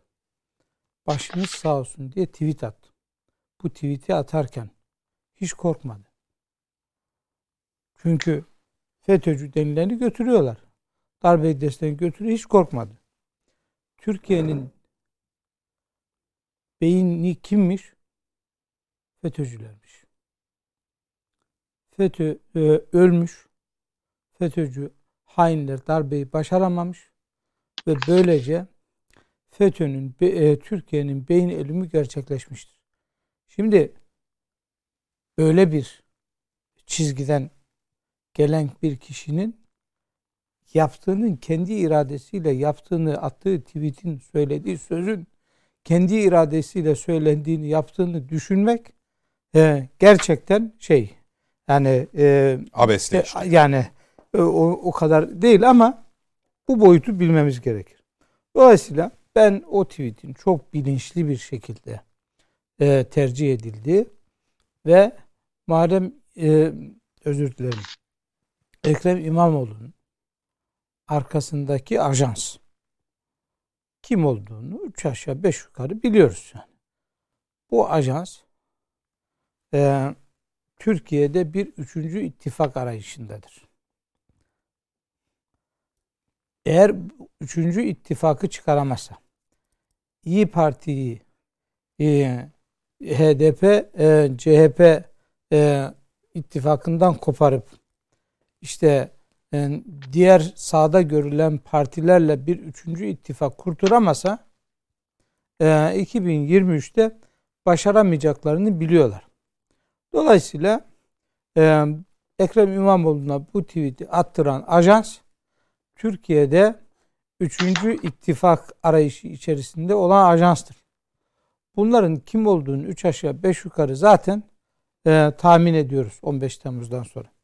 Bakın geçtiğimiz günlerde e, yerel mahkemedeki e, hükmü e, e, karara bağlanan Enver Altaylı diye bir adam vardı değil mi? Hı hı hı. Enver Altaylı iddianamesinde savcı diyor ki bu Enver Altaylı diyor CIA adına FETÖ'yü yöneten adam diyor. Bakın FETÖ'cü demiyor. CIA adına FETÖ'yü yöneten adam diyor. Yani FETÖ'nün üst aklı. Bahsettiğimiz ajansın muhtemel sahiplerinden birisi. 2017 yılında diyor ki Türkiye'de diyor bakın 18 Haziran e, 2018 24 Haziran seçimleri öncesinde 2017 yılının Ağustos ayında Amerika'da üst düzey bir FETÖ'cüyle e, sohbetinde diyor ki Tayyip Erdoğan'dan kurtulmanın yolu diyor. Bir, muhalifleri bir araya getirmemiz gerekir. İki, halkı sokağa dökmemiz gerekir. Üç, halkın tek başına sokağa tekil- dökülmesi yeterli değil. Halkın cebine dokunmamız gerekir. Ekonomik kriz çıkması gerekir. Bu konuda Almanya'nın bir hazırlık içerisinde olduğunu biliyorum. Üç, Türkiye ile Türkiye'ye Suudi Arabistan ve Katar'dan gelen paraların önünün kesilmesi gerekir. Peki. Şimdi bu senaryo bugünü anlatmıyor mu bize? Bu söyledi bu bunların hepsi olmadı mı? Muhalifle bir araya getirilmedi mi? Sokak hareketi denenmedi mi? Türkiye 2018 yılından beri ekonomik bir saldırıyla karşı karşıya değil mi? Ee, Suudi Arabistan'la o günden beri aramız açık değil mi? Katar'la aramızın açılması için ana muhalefet partisi sabah akşam e, Katar e, demiyor mu? Bu senaryo belli. Besbelli. E, dolayısıyla e, bu senaryo ne yazık ki işliyor. Umarız e, milletimizin feraseti bu senaryoyu boşa çıkaracaktır. 2015 Temmuz'da 2016'da 15 Temmuz'da milletimizin e, feraseti ve cesareti e, bunları zaten bir kere mağlup etti. Ama e, bunların pes etmeye niyeti yok. Vazgeçmeye niyeti yok. E, önümüzdeki senaryolarında da yine milletimizin feraseti e, bu senaryoyu boşa çıkaracaktır diye düşünüyorum. Peki Mücahit Birinci 5 dakika. Mesela? Devam Evet, ediyoruz devam ediyoruz? meseleye. Şu- Evet. Şunu sorabilirim. Ee, şimdi Sayın İmamoğlu hani partiyle, ajansla göreve ilk geldiği dönemleri hatırlayalım. Rahatsızlığını açıkça dile getiremese de perde arkasında yansıyan kısımlara şahit olduk. Ee, şahit olduk derken yani onu tanıyanlar, bilenler ee, kendini nerede bulduğunu, kime nasıl e, yaranacağını şaşırdığını ifade ediyorlardı. Dolayısıyla o İmamoğlu'yla bu bugünkü İmamoğlu arasında bir fark var mı? Yoksa e, bu tweet üzerinden de sormuş olayım. Her şeyin farkında fakat eli kolu bağlı, çaresiz bir vaziyette mi? Ee, şimdi tabii burada kendi stratejinizin ne olduğuna hani hedefinizin ne olduğuna bakar bu iş. Hedefiniz nedir diye sorarsak yani sonuçta siyaseti sadece makyavelist e, şekilde makyavelist bir tarzla e, ben şurayı muhafaza edeyim, pozisyonu muhafaza edeyim veya şu pozisyonu elde edeyim tarzında e, muhtevanız olmadan background denilen muhteva o içerik olmadan siyasetin içindeyseniz e, bu tür e, savrulma olarak adlandırılabilecek hadiselerle karşılaşabilirsiniz. Kendi çizginizde de böyle zikzaklar görebiliriz biz. İşte bir taraftan 15 Temmuz'da Beylikdüzü Belediyesi'nde deklarasyona AK Parti grubuyla beraber imza atacaksınız. Ama 15 Temmuz gecesi ne yapacaksınız? Diyeceksiniz ki işte saat 01.08 16 Temmuz 2016 yani 15 Temmuz'un hemen gecesi. E, daha e, sokakta çatışmalar devam ediyor. E, bırakınız eşini kendisinin attığı tweet şu. Bakın berrak zekada, berrak akılla bir angajman olmayan bir vatandaşımız tweet'i okuyunca nasıl bir makyavelist çizginin olduğunu hemen sezecektir. Tek yol demokrasi, sulh içinde demokrasiye sahip çıkarak bu süreci milletçe tahrik ve taşkınlık olmaksızın aşmalıyız. Yani ne demek istedi mesela şimdi? Hani e, taşkınlık ve tahrik yapmamasını tavsiye ettiği kişiler kimler biliyor musunuz? Sokakta direnen millet. E, o tarafta canavar sürüsü var ona da iki çift laf et. Yok. Nedir bu? İşte bu bir bakış açısıdır. Anlatabiliyor muyum?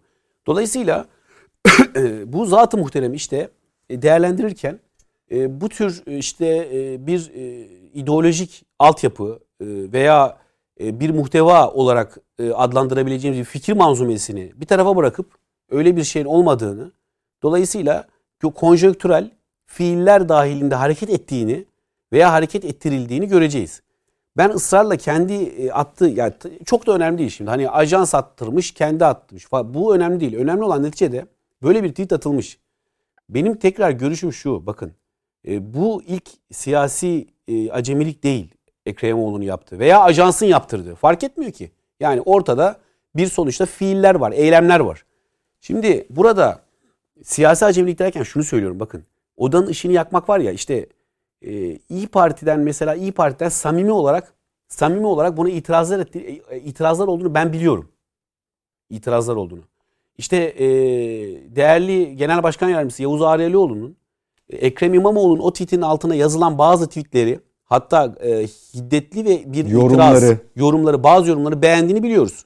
E, dolayısıyla e, bu noktada İyi Parti'de tabii rahatsızlık yapar mı bu? Bazılarında hakikaten samimi olarak yapar.